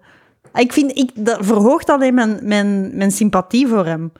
Nee. Mm. Naar Luc Allo. Ik heb er te weinig van gezien om eh, de diepe analyses te maken. Ja, Eh, nog een quote. Ook voor seks geldt. Niemand is er volledig eerlijk over. Ik heb gevrijd met een fotomodel dat nog nooit een orgasme had gehad. Dus tussen de regels door moet je lezen, maar Serge heeft het wel er- haar eindelijk Ja, bezorgd. ja. Ah, ah, ongelooflijk. Ongelooflijk. En, en zo... Ja, geen...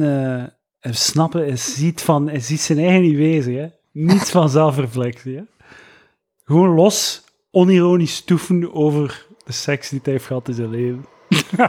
60 jaar oud. Ongelooflijk. Ja, ja.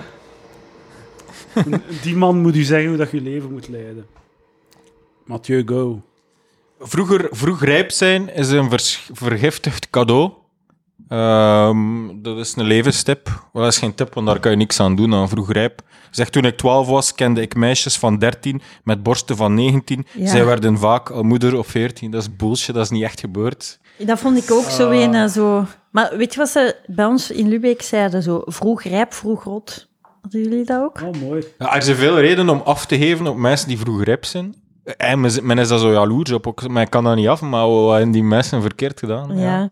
Kijk, dat is... eh, zo meer wijsheid uit de volksmond dan het Serge. hè. Serge is gewoon de volksmond of zo, maar dan... Ik weet niet. Maar de al zijn narcistische wijsheid versie. is gewoon de volksmond hergeformuleerd, maar veel slechter geformuleerd. Serge Simonaar Palaver, gelijke stand nu. We zijn aan het inhalen.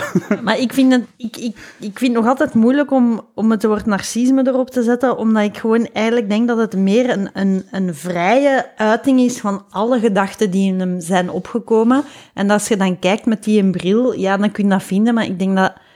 Snap je? Ik denk dat het gewoon echt gewoon alles is. Maar, de- En, en iedereen heeft soms zo'n keer zo'n maar ik gedacht. ja, ja, maar Ja.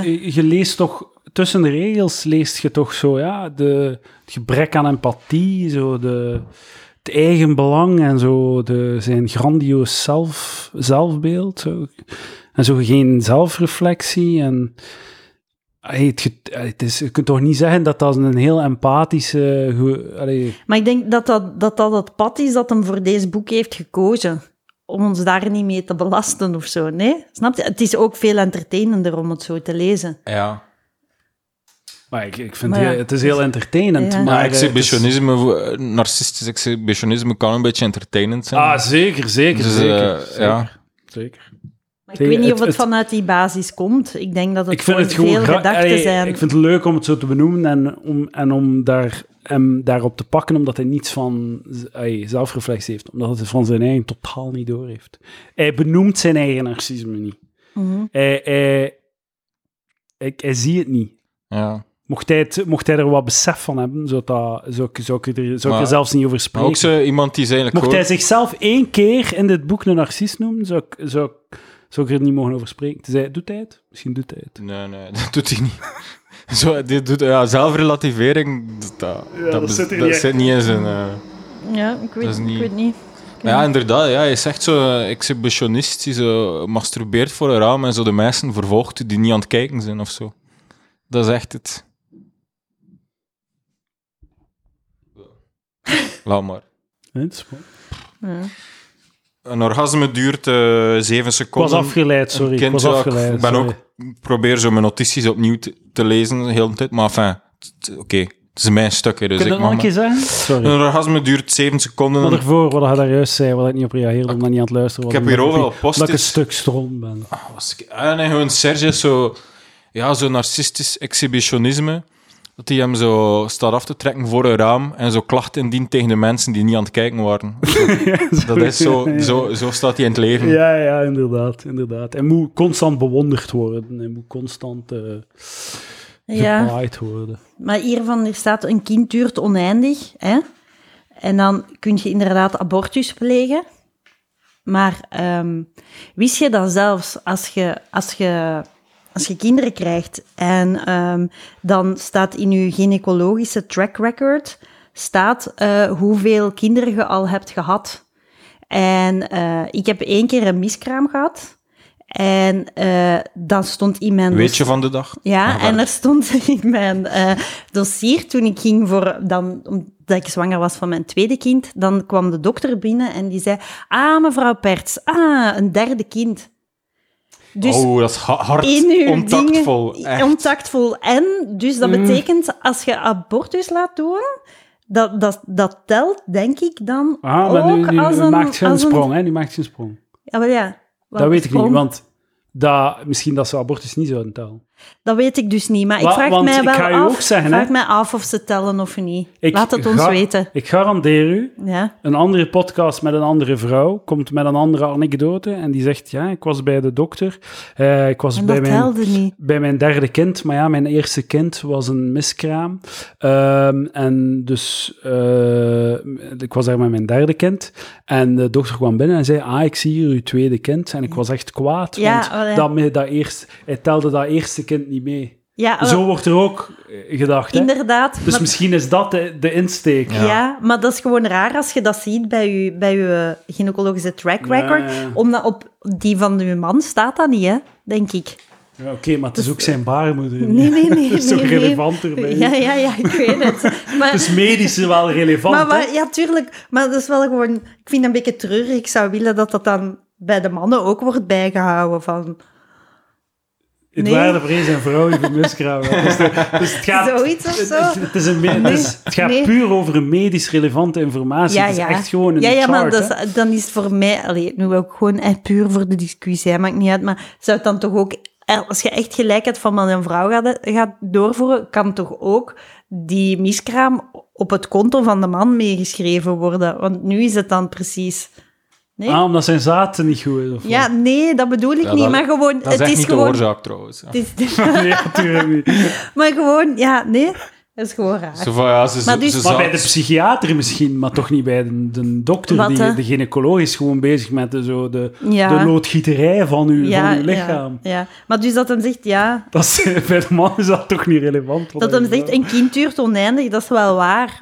Want zelfs als het geen kind is geworden, dan Blijft duurt het het nog, nog, nog oneindig. Ja. Weer een punt voor Ja, ik weet niet, hè. Ja. SS. De volgende, ja, die tips ga ik snel overlopen. Eh, orgasme duurt 7 seconden, kind oneindig. Kinderen, bezint eer je begint, ook triviaal. Beschaafde intellectuelen dienen te kweken als konijnen, als tegenwicht. Puntje, puntje, puntje. Dat hebben we daarnet besproken, was een take daarover is. Ja, ja, ja. Eh, hier, zelfs de minst verstandige moeder is soms slimmer dan een groot intellectueel. Wat hij eigenlijk bedoelt, is niet dat de gemiddelde moeder... eh, of als, of, ah, dat, die, dat moeders soms slimmer zijn dan grote intellectuelen. Hij bedoelt, moeders zijn moeders slim. En dat is gewoon tautologisch, seksistisch punt. Eigenlijk, dat is geen punt. Allee, Ja, ja, inderdaad. Ja, ja. Vertrouw uw moederinstinct, zegt hij eigenlijk. ja, moederen... Opvoeden is bijsturen. Ja, hier heeft hij een bizarre take. Dat hij zo... Mensen die zo... eh, leuke elementen uit de kindertijd, zo beertjes en knuffels.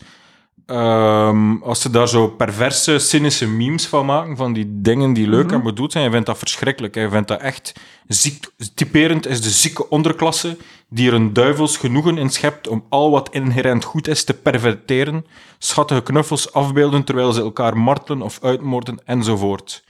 Vind ik zo'n beetje... Ik was even overdonderd. Ik wist niet als ik zo wat dat ik moest vinden, als dat waar is of belachelijk, of waarom, of hoe dat hij daarbij komt. Of hij vindt dat, ja, Dus dat, dat als je die kinderlijke beelden Ja, eh, als je die perverteert met geweld. bijvoorbeeld gelaat, het zo wel van die memes dat, dat is zo'n meme van toen dat ik zo 14 jaar was, zo'n porn, porno-scène, zo een- een dik die in een vagina glijdt, en er zitten drie smurfen op.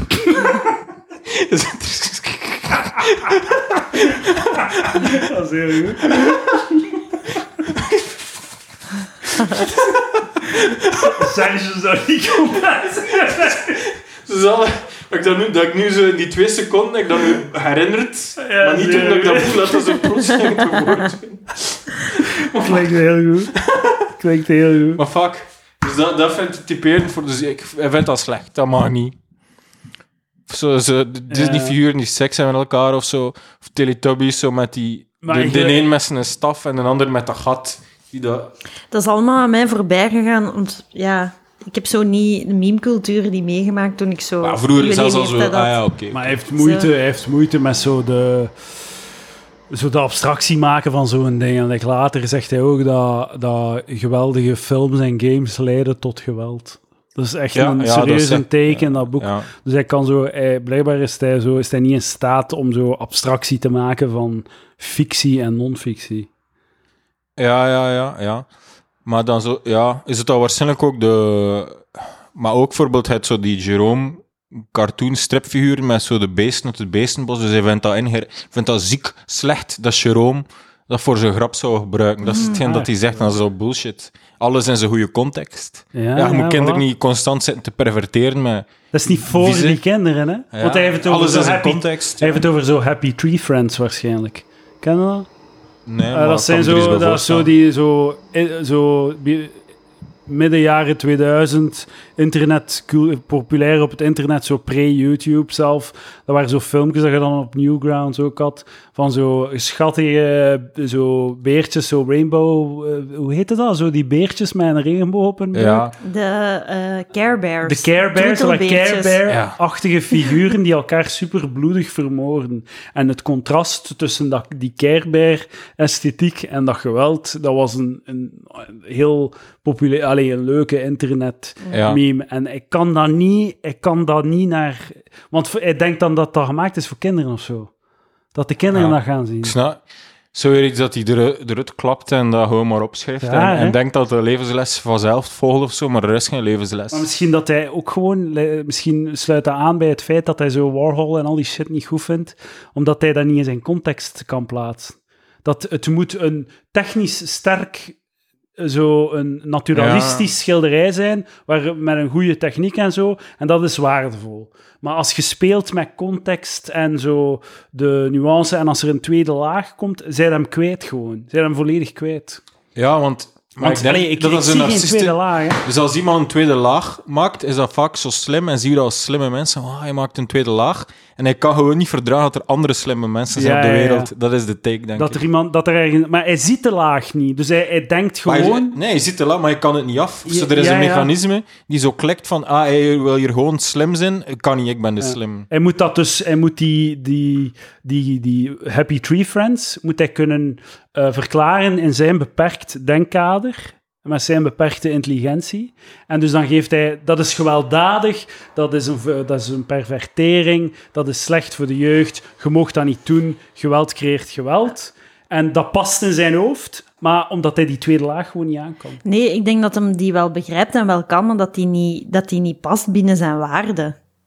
Die tweede laag druist volledig. Allee, hij zal dat zeker begrijpen. Maar dat is Maar dat, net- maar dat, dat er- met zijn waarde. Maar Ja. eh, welke waarde dat je niet, dat je niet mocht uitdagende kunst maken? Of dat je geen... nee, dat geen- uw, uw waarde dat, ge, dat geweld echt niet goed is en dat je dat zeker niet aan kinderen moet tonen. Maar dat is niet voor kinderen, die Happy Tree Friends. Dat is voor Nee. volwassenen. En dat is een pastiche van kinder, kinderesthetiek met geweld als, als entertainment voor volwassenen. Omdat je als volwassen is dat prikkelend dat die twee contrasterende dingen worden Ja. samengebracht. Ja, maar het is, het is wel... niet voor kinderen. Nee, nee.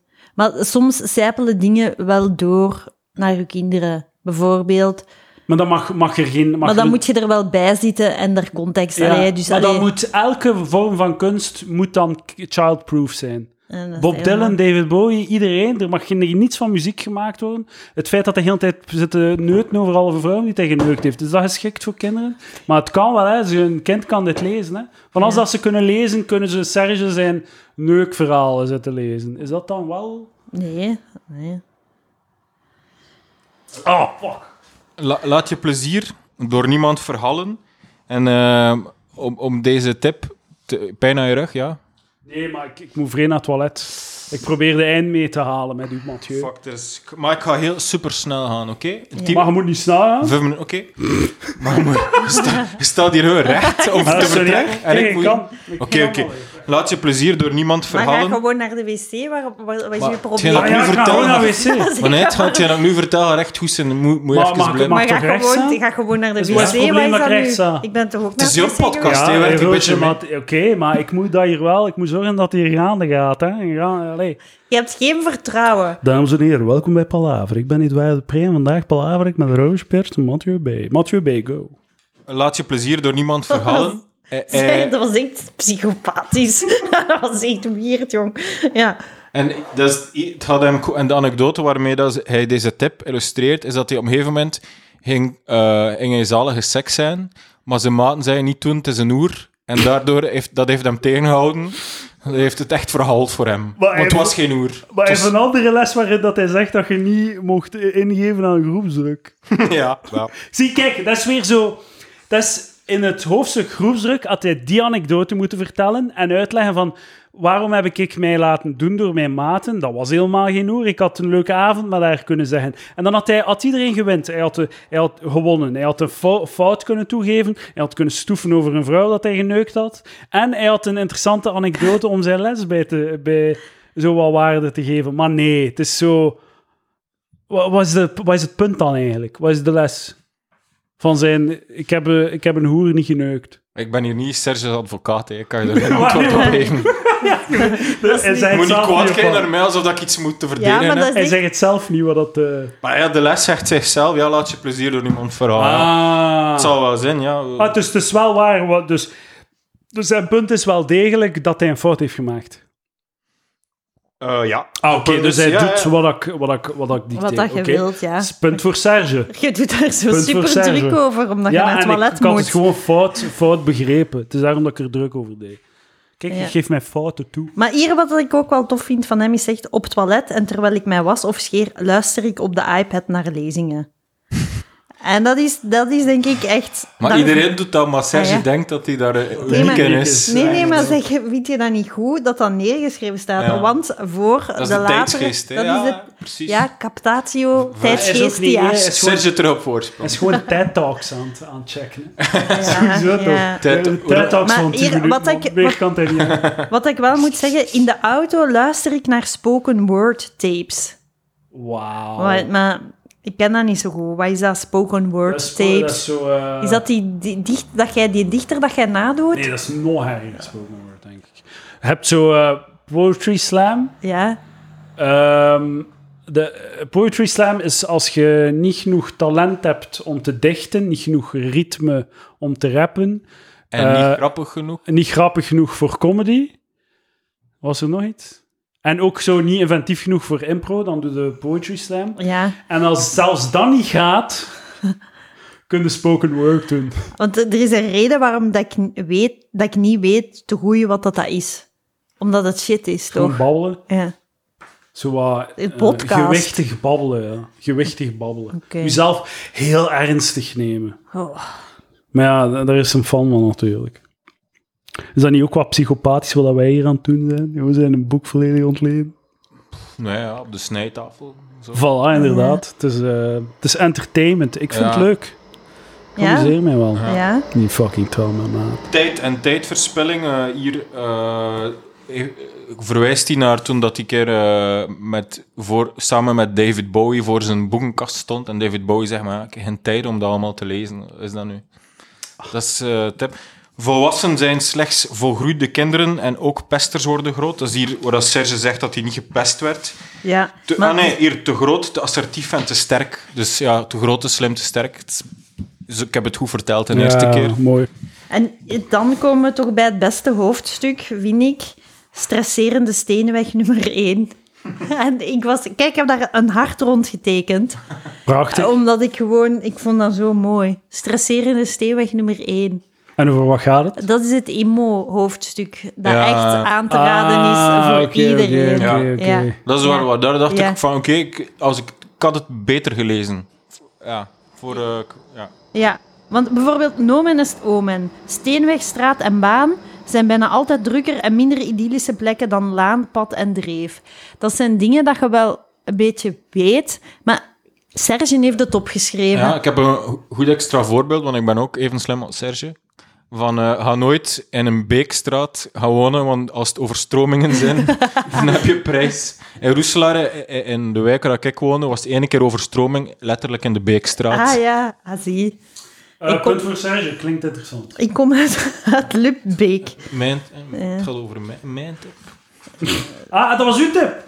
Kijk, weer al, hè? Nee, van die beekstraat. Ah ja, ja, maar ik Ja. dacht dat het weer Sergio was, hè? Ja. En ik dacht weer van, ah, goed gezegd van Sergio, het was weer gewoon Maar Mathieu. borduur, borduur verder op Serge's voorbeeld. Maar mijn voorbeeld is toch beter, omdat het slimmer ja, is. Ja, natuurlijk. Als je in de, in, de, in de parkdreef woont, dat dat rustig wonen is. Of zo. Dat is hetgeen als Serge zegt. Maar ik zeg iets slim als, ja, de Ja. niemand maakte die connecties zo. Het is gewoon zo random Vooral je gaat dat huis bezoeken en je staat zo voor dat huis en zo camions die achter je passeren en zo superveel lawaai en zo. Ga, zouden we dat wel doen? En je ziet dan zo de naam van de straat, Steenweg. Steenweg. Steenweg! Hier wil ik niet wonen. Steenwegen zijn te druk. Maar dat is toch De soms... tip is toch gewoon check of dat je straat niet druk, te druk is. Gewoon. Voordat je iets koopt. Ja, dat is de Dat is toch gewoon de tip? Ja. Allee, ik Ja, vind, ja, ik dat vind is het wel nog een, een prikkelende zo, oe- stijloefening van zo... In welke, welke straat m- kun je, Ja. ga je meer kans op succes hebben dan wat niet. Dus ik wil het niet Noem die volledig straat hier afschrijven. weer, ben het vergeten. Eh, De Maaltebruggestraat. Gewoon, zoals 90% gewoon referentie, er niks... Allee, Ja, inderdaad. en, en niet gewicht. Dat zal de Maaltebrug zijn Ja. daar. En er is een Maaltebruggenpark. Ja, maar dan niet komen zeuren als de, als de brug instort. Hè. het had kunnen weten op voorhand. Oh, jij is daar weer zo met zijn brug. Delegeer alles behalve je, je leven. En, een hartje bijgezet. en daarbij heb ik één zin opgeschreven. Talent kan je niet delegeren. Niemand kan mijn boeken voor me schrijven. Dat is duidelijk. Niemand gaat eraan twijfelen. En volgens mij heeft, hij, heeft, hij dat, heeft hij dat erin toegevoegd nadat hij de eerste, ehm, eh, eerste reactie had gekregen van de redactie. Dat was zo, hij had kritiek van de redactie en dan heeft hij dat eraan toegevoegd. Blijf van mijn fucking shitboek. Moet shit blijven. Roosje, nog iets anders begin ik aan het volgende. Mm, doe maar, ja. Wees geen struisvogel, dus daar heeft hij wel zo tips van. eh, Als mensen iets. Ja, moet niet koppig bluffen vasthouden in je, in je eigen geloftes, want dan kan het dom zijn als er iedereen tegen zegt. Er gaat een ramp gebeuren en jij koppig denkt van nee, nee, nee, dan ah ja, luister beter naar de andere. En dan zegt hij, dat is misschien echt het enige interessante dat hij schrijft, of opmerkt, dat is zot dat er zo 3 miljoen mensen rond de Vesuvius woont. Terwijl dat, die- dat is geen slapende vulkaan. Dat is echt Ah. zot dat er daar 3 miljoen mensen wonen. Ja. Ik eigenlijk ben niet zo heel lang in Napels geweest en ik dacht het ook. Ja, Trouw- kijk ja eens aan. dus daarom dat ik denk dat dat echt slim is. Voilà. Maar dat is een goed punt, toch? Ga niet naar Napoli. Dat is een goed punt. Dat is een heel goed punt. Ja, T- Tien punten voor Sergej. Eh Sergej. Sergej. Shout-out naar Sergej. Sergej. Luister naar zijn podcast. Heeft hij er een? Even een radioprogramma dat denk ik ook fungeert als podcast. Mm. Ik ben niet zeker. Ehm, ah, hier, dat moet ik nog zeggen. Dus beslis zo vroeg mogelijk of je een makkelijk of een moeizaam leven wil. En nu ga ik een zin voorlezen en er iets bij zeggen. Zelf begon ik al op jonge le- leeftijd, nog voor ik afgestudeerd was, fulltime te werken voor een kritisch onafhankelijk weekblad. En wat is er hier grappig aan? Hij denkt dat zijn boek nog altijd relevant en gelezen zal worden op een tijdstip dat niemand nog weet wat Humo is. Anders zou hij schrijven, ik werkte voor Humo. Snap je? Ja, ja, ja. Dus hij denkt dat het zijn context breder is. Inderdaad, zo even uh, future-proofen voor de komende generaties. Want een keer dat hij in het lijstje van Nietzsche, Hegel en Schopenhauer komt te staan, gaan ze toch moeten weten dat wat dat het, het oude, eh, lang vergane Ja, humo is. ja en, en trouwens, elke briljante schrijver, zoals Charles Dickens, zo, eh, die hij bewondert, dat staat moet vol met voetnoten staan om zo, om zo de, de lokale Ja, ja. zo te verduidelijken van dat gaat over dat en dat kan je ja, niet weten. inderdaad. Dus eigenlijk zou ik moeten weten dat het niet erg is dat hij zou schrijven ik werkte voor Humo. En dan moeten ze een bibliograaf maar Ja, dat verhelderen voor, eh, in de kritische geannoteerde versie van zijn boek. Het, met het Humo- voorwoord en zo. Humo was een kritische voor het strevend maanblad. Ja. Ik ga dat proberen naar uit. De tweede druk zal mijn voorwoord zijn van, van David Bowie dan. Ik denk dat aan mijn laatste tip... Ja, ja nee, de spitste oren is de eerste die van mij was. Ah, ja, ja. Dan heb jij nog... Wat goede... Ah, oké. ik, heb bijna niks meer eh, opgeschreven dan... We, wie de weg van de minste weerstand neemt, komt altijd eerst aan. Jezus en dan eh, illustreert hij dat met een anekdote over Paul McCartney, die tegen hem sprak. Eh, Ah, zalig. en Paul McCartney zei la la la la. Eh, Ah, nee, wacht even. Maakt er een levenstip. Ik denk dat we... ehm, ik heb wel echt een pauze nodig. Oké, pauze. Oké. We gaan even stoppen. Ik denk dat ik echt maximaal er wel heb uitgeperst. Alles dat grappig is, heb ik wel gezegd. Oké, dat is En goed. ik ben verwend omdat mijn stuk het langste zal zijn in de eh, uit- aflevering. Maar ja, nee, het was, het was echt een gesprek. Ja, Ja. dat is leuk. Het was leuk. Goed gedaan, Mathieu. Goed gedaan, Roosje. Eh, ik zie jullie volgende gedaan, week terug voor meer eh, levenswijsheid van Serge Simonaar. Tot volgende week, dames en heren.